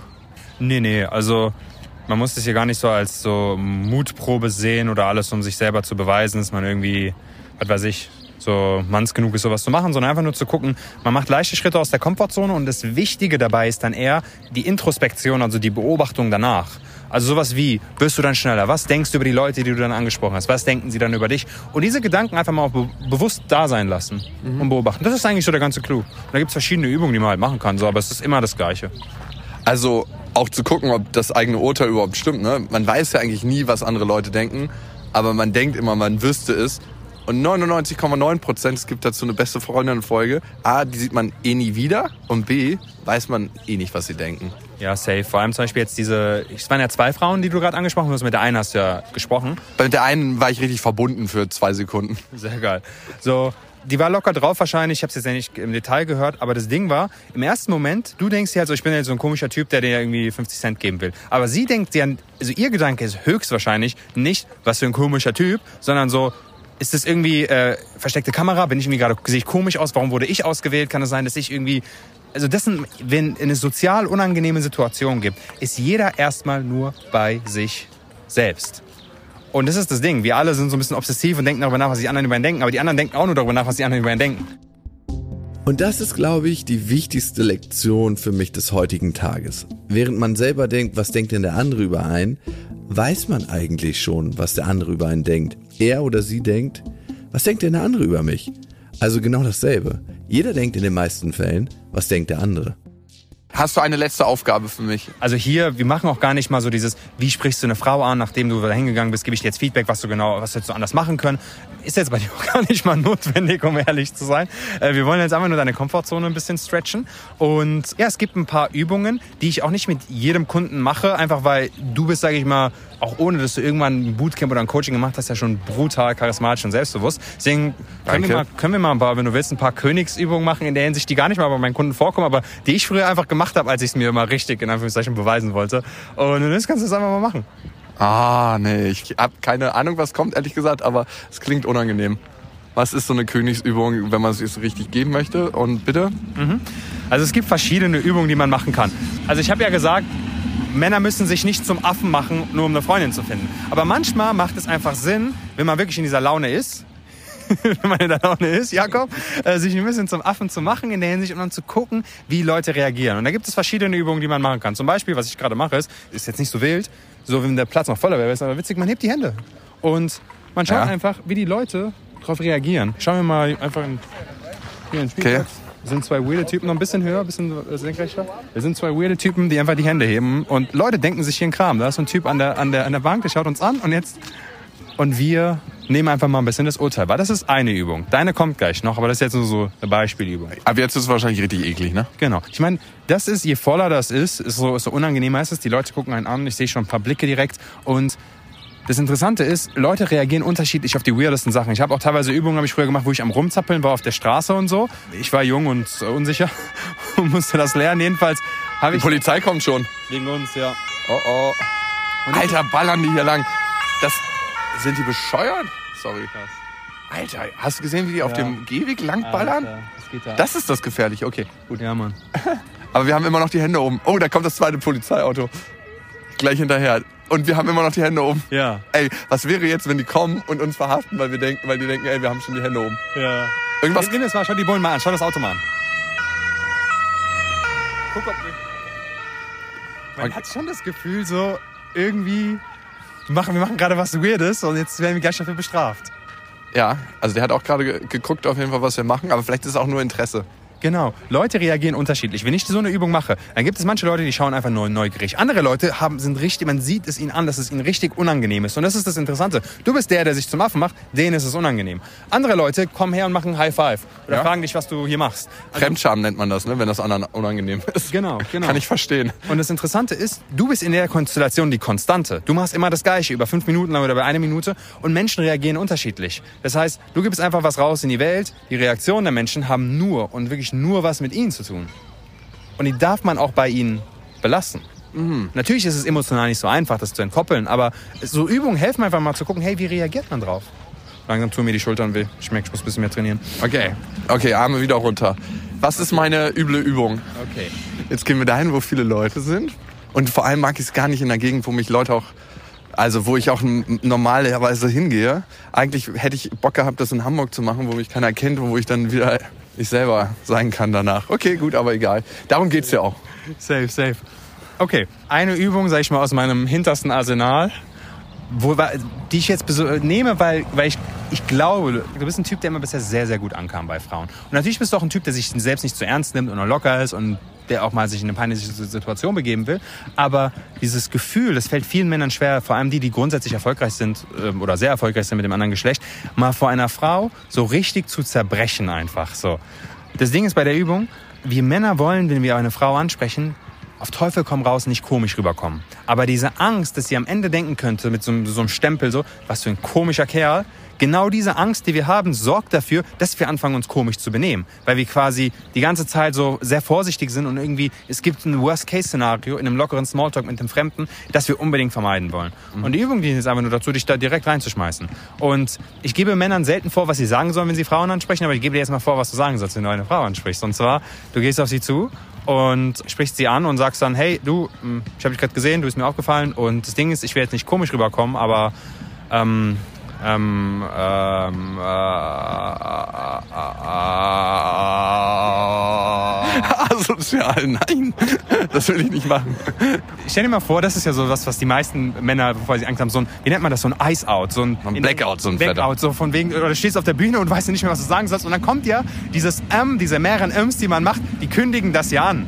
So, ähm, ähm, ähm, und wir machen jetzt genau das. Sag noch von mir aus gerne noch ein paar Mal normale M's, ähm, ähm, sonst würdest du nachdenken, was du sagen sollst. Kommt einfach nur Funkstille. Okay, was soll das bringen, verdammt? Dass man nicht mehr unangenehm ist mit solchen Situationen? Also nochmal, diese ganzen Sachen sind Overkill, in denen sich man einfach nur lernen will, ein bisschen sozial komfortabler zu sein. Wir haben ja jetzt eine Königsübung gesucht. Das war eine Übung, die ich ein paar Mal gemacht habe, die dann danach einfach so, so ein ziemliches Befreiungsgefühl bei mir ausgemacht hat, weil ich, wie mir es immer sehr wichtig ist, jede Frau, die ich auch anspreche, denkt, ich bin ein cooler Kerl. Und Ah, okay. Da, bei mir ist es tatsächlich so, dass ich gar nicht darüber nachdenke, was die Frau über mich denkt. Also weil am Ende kann ich das ja gar nicht so beeinflussen. Aber ich weiß, was du meinst. Und vor allem, wenn man mal in die schlimmste Situation gegangen ist, hat man sie mal erlebt. Und dann weiß man, okay, es passiert gar nicht das Schlimmste, was man sich vielleicht ausmalt. Ne? Genau, das ist das Ding. Also es kann halt sein, dass du einfach jemand bist, der einfach grundsätzlich weniger dem es weniger juckt, was andere über ihn denken. Die allermeisten Menschen laufen aber durch die Gegend und es ist, die, es ist ihnen super wichtig, dass sie nicht weird und komisch rüberkommen. Und einzige Einschränkung bei der Übung, du machst das ein paar Mal. In der Regel ist es so, die Frauen finden es erstmal lustig und die wissen, es ist ein Joke und irgendwann finden sie es komisch. Sobald du merkst, ist es irgendwie unangenehm, löst es einfach auf, alles entspannt. Ach so, dass man nicht rüberkommt wie so ein Creep. Ja, nee, das, das ist für sie nicht unangenehm. Also, dass sie jetzt nicht Dauer, auf Dauerbelastung ist, weil so ein Typ sie äh, so anguckt. Also, das muss man schon ein bisschen feingefühlig machen. Okay, let's go. Äh, jetzt muss ich ja jemanden finden. Gibst du mir den vor? Also, wir sehen zwei Damen, die sich gerade unten nett unterhalten. Das ist perfekt. Ey, ihr unterhaltet euch so spannend und mir ist total unangenehm, jetzt so äh, hier reinzuplatzen. Und ich glaube, ich. Ähm, ähm, ähm, ähm, äh, so? Ja, zum Beispiel. Wunderbar. Und was wir jetzt nicht Oh, machen, nee. stößt uns nicht direkt rein von wegen, okay, Augen zu und durch, sondern schau dir die Damen an. Das ist auch immer in der, im Club total gut, erstmal dazustehen, eine ganze Weile anzustarren, bevor man rübergeht. Das musst du nur ein paar Sekunden machen, einfach nur, dass du siehst, hey, das sind jetzt zwei Menschen, die danach denken, ich bin einfach ein komischer Vollidiot. Und das ist okay, weil es, ich kann nicht kontrollieren, ob Menschen mich jetzt für geil halten, für toll, oder manche Menschen werden einfach denken, ich bin ein weirder Vollidiot. Und je öfter man komfortabel mit der Tatsache sein könnte, dass man halt auch manchmal in manchen Situationen nicht der Coole ist, nicht der Charmante, nicht der, der Typ, der immer weiß, was er sagen soll, desto freier ist man in sozialen Situationen. Jetzt auch unabhängig vom Flirt. Weil man wird sich immer irgendwie irgendwo blamieren oder irgendwas wird schieflaufen. Und ja, die Übung dient einfach mal dazu, sich da reinzuschmeißen. Okay. Ah, Dass das keinen Spaß macht, hat dir das schon mal jemand gesagt? Ja.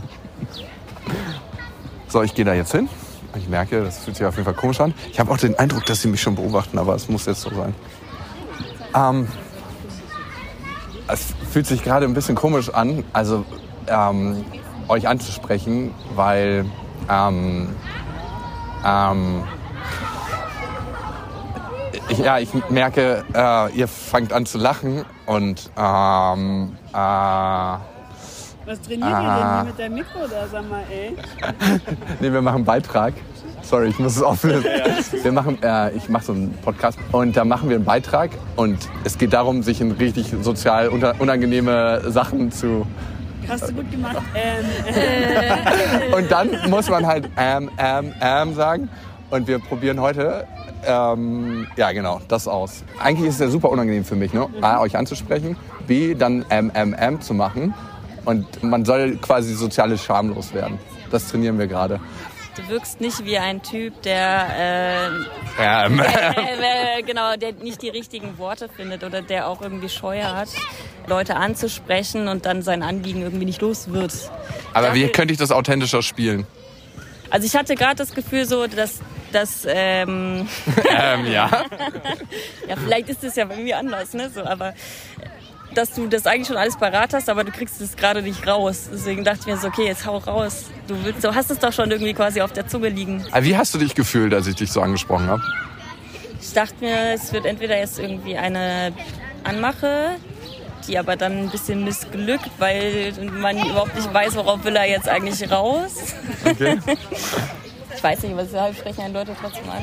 Hast du Geld wäre eher nicht. Also, Also ich sah nicht so aus, obwohl die Jeansjacke schon so ein bisschen... Du siehst nicht aus, als wolltest du Geld haben. Ich habe auch eher eine Anmache erwartet, ehrlich gesagt. Und dann bist du aber drum rumgeschlichen und dann dachte ich so, hä? Das ist doch einer von diesen Coaches. Junggesellenabschied. Nee, doch nicht zu zweit und ohne irgendwas. Hey, wir haben zumindest einen Puschel. Im Hintergrund noch alles lauert. Okay, danke euch. Gerne. Bis dann. Viel Spaß. Ja, danke. Du bist mir hinterhergeschlichen, Komel, dadurch sind wir aufgeflogen. Ja, also wenn ich dich, wenn ich da ein bisschen Abstand gehalten hätte, wäre es besser, aber es war einfach so witzig, ich musste mir anhören, was da genau passiert. Ute! Jawohl, bist du betrunken? Das war ein Junggesellenabschied. Ja, genau. Der hat, glaube ich, auch keine sozialen Hemmungen oder wenig. Aber da wäre es wiederum angebracht, wenn er sie hätte, glaube ich. In dem Kontext, ja, aber mein Gott. Mir wäre es angenehmer gewesen, wenn er sie gehabt hätte. Aber gut, mit sechs Bier, das ist ja das Krasse, dass Leute so krass enthemmt werden, wenn sie Alkohol trinken.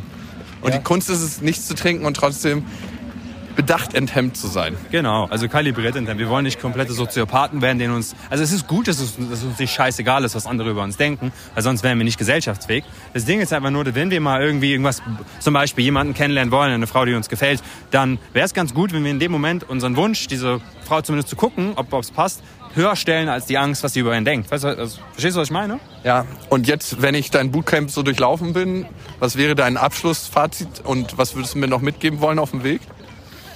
Also du, du bist. Ist ja so witzig, die Frauen, die haben ja auch bei dir direkt gemeint, so, hey, ich meine, du siehst halt auch einfach nicht so aus wie jemand, der normalerweise nicht weiß, was er sagen soll. Es kam halt deswegen, glaube ich, echt so ein bisschen. Sie waren sehr verwirrt. Aber du hast die Übung, die wir jetzt gemacht haben, gut gemeistert. Du hast Mut.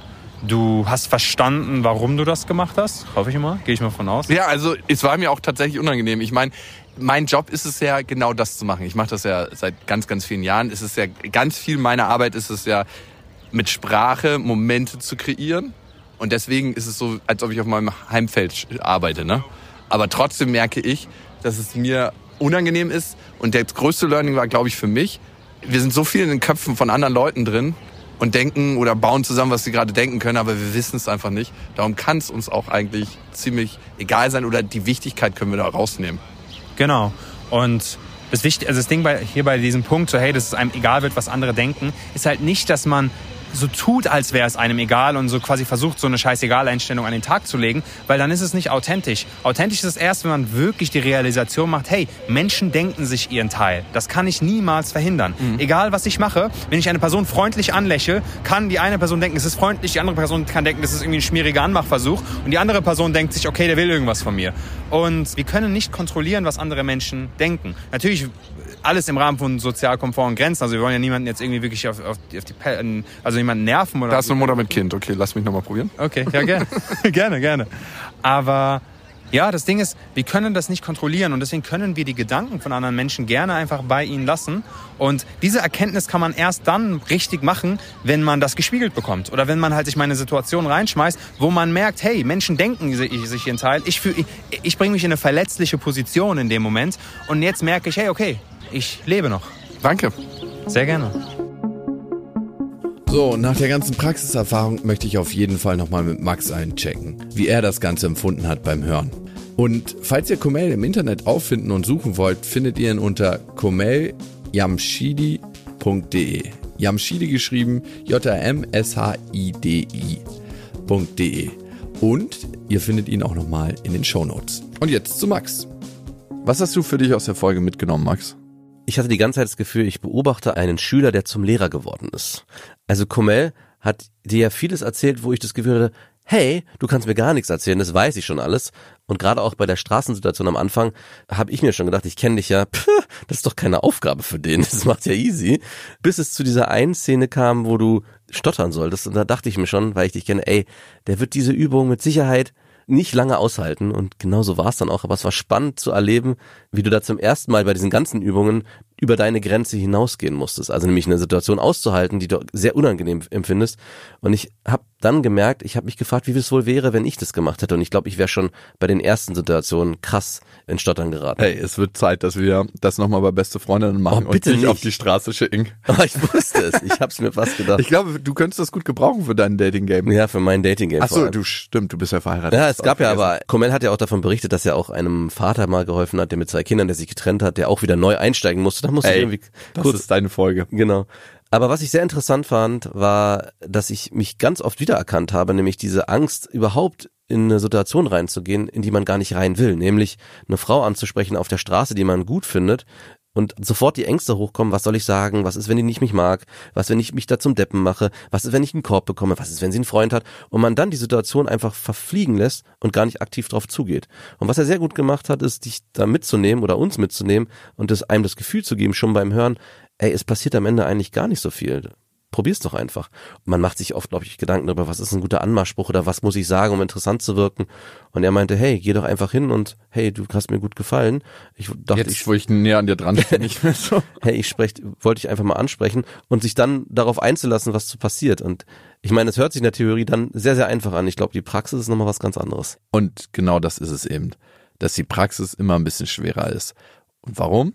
Weil sie unangenehme Gefühle auslösen kann. Und das ist eigentlich, wenn wir uns über Psychologie, wenn wir uns über Dating, wenn wir uns über alle Themen unterhalten, es geht immer um das Gefühl, was ausgelöst wird und damit zu sein. Und wenn du zu einer Frau hingehst oder auch zu einem Mann und sagst, hey, du gefällst mir, löst das ganz, ganz viele Gefühle aus, weil das ist so tief in uns evolutionär verankert, die Angst vor Abweisung. Mhm. Hat früher unseren Tod bedeutet, heute bedeutet es eigentlich gar nichts mehr, weil ey, ich habe wahrscheinlich 300 Körbe in meinem Leben gekriegt, Ja. alle vergessen, alle Klar. vergessen. Ich wüsste nicht, wie viele.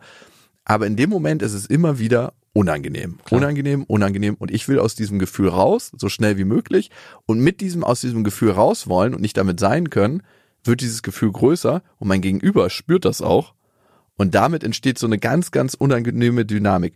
Und der einzige Trick, Psychologen hassen diesen Trick, ist, lernen, mit dem Gefühl zu sein. Selbst wenn es unangenehm wird. Und ab da wird sich dein Dating-Game radikal verändern. Und alles eigentlich. Vorstellungsgespräche, bang. Also eigentlich vorher schon sich bewusst zu machen, hey, die Angst, die entsteht, wird am Ende in der Realität gar nicht so groß sein, wie ich es mir selber im Kopf ausmale. Und ich glaube, das ist das größte Hindernis, was viele haben, dass sie vorher denken, oh Gott, es wird alles Mögliche passieren, ich lasse es lieber gleich ganz bleiben. Und da habe ich mich auch krass wiedererkannt in vielen Situationen im Leben, wo ich gedacht habe, ach, ich bleib lieber in meiner Komfortzone, bevor ich das Risiko eingehe, einen Korb zu bekommen, mich was zu trauen, was ich noch nie probiert habe. Raus in die Panikzone. Und was ich auch wichtig finde, ist, nicht den Respekt vor seinem Gegenüber zu verlieren. Weil am Ende muss man sagen, ist es nicht nur einem selber sehr unangenehm, sondern es kann auch ganz, ganz unangenehm für das Gegenüber werden, was angesprochen wird. Und hey, da einfach auch ganz sensibel auf Signale reagieren. Und wenn die Frau sagt, sie hat einen fucking Freund, dann hat sie entweder einen Freund oder hat gar keinen Bock auf einen. Und dann heißt es abzischen und nicht, ja, wie lange seid ihr denn schon zusammen? Das wäre mir ein krasser Schritt zu weit. Das wäre mir auch ein Schritt zu weit. Weil das ist einfach, das grenzt schon an Belästigung und Ja. ich will einfach, dass alle Menschen sich wohlfühlen können und damit schaffst du Situationen, dass sich die anderen Menschen nicht so wohlfühlen können und damit kreierst du auch verbrannte Erde für vielleicht sehr schüchterne Männer, die sagen, hey, jetzt habe ich mich mal getraut und weil die Frau heute schon fünfmal dumm angemacht wurde, sagt sie sofort, bevor sie überhaupt sich auf den Typen einlassen kann, obwohl vielleicht eine Chance besteht, ey, verpiss dich, ich wurde schon heute fünfmal angemacht. Also ich fand cool, am Anfang dachte ich ja, es geht um wirklich Pickup-Artists und das war es ja definitiv nicht, auch wenn man leichte Elemente davon auch, auch wenn, kleine Werkzeuge wurden waren schon. auch mit drin.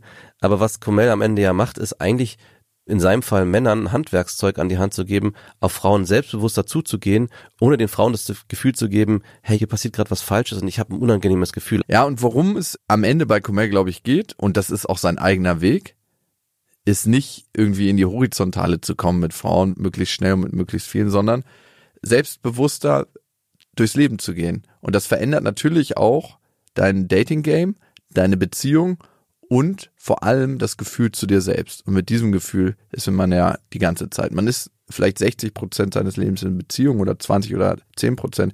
Man ist ein Prozent in der Dating-Phase, aber man ist 100 Prozent mit sich selber. Und das ist auch der Kern des Jakobswegs. Wie bin ich in Beziehung mit mir selber? Und wie komme ich besser in Beziehung mit mir selber? An dieser Stelle vielen Dank fürs Zuhören und vielen Dank für eure Zeit. Ich meine, das ist das Wichtigste, was ihr uns schenken könnt. Ich wollte auch, und weil es immer so ein bisschen in den Medien zu kurz kommt, finde ich, die Leute hinter den Kulissen mal hervorholen. Am Ende sprechen hier zwei Leute, aber ein ganzes Team sitzt an so einer Folge. Ne? Das klingt immer so simpel, wir bauen Mikrofon auf, bam, bam, bam, aber es schneiden ganz, ganz viele Leute an den Folgen. Ramona, Joscha, Jonathan, vielen Dank an euch fürs Schneiden und an Ann natürlich, die hier immer ganz fleißig recherchiert und dafür sorgt, dass das alles hier zustande kommen kann. Also vielen Dank für euer Mitwirken und wenn ihr Lust habt, bewertet diesen Podcast auf Spotify, auf Apple Podcasts und wir hören uns beim nächsten Mal bei Beste Vaterfreuden, bei Beste Freundinnen oder hier im Jakobsweg. Jakobsweg. Das Fitnessstudio für die Seele.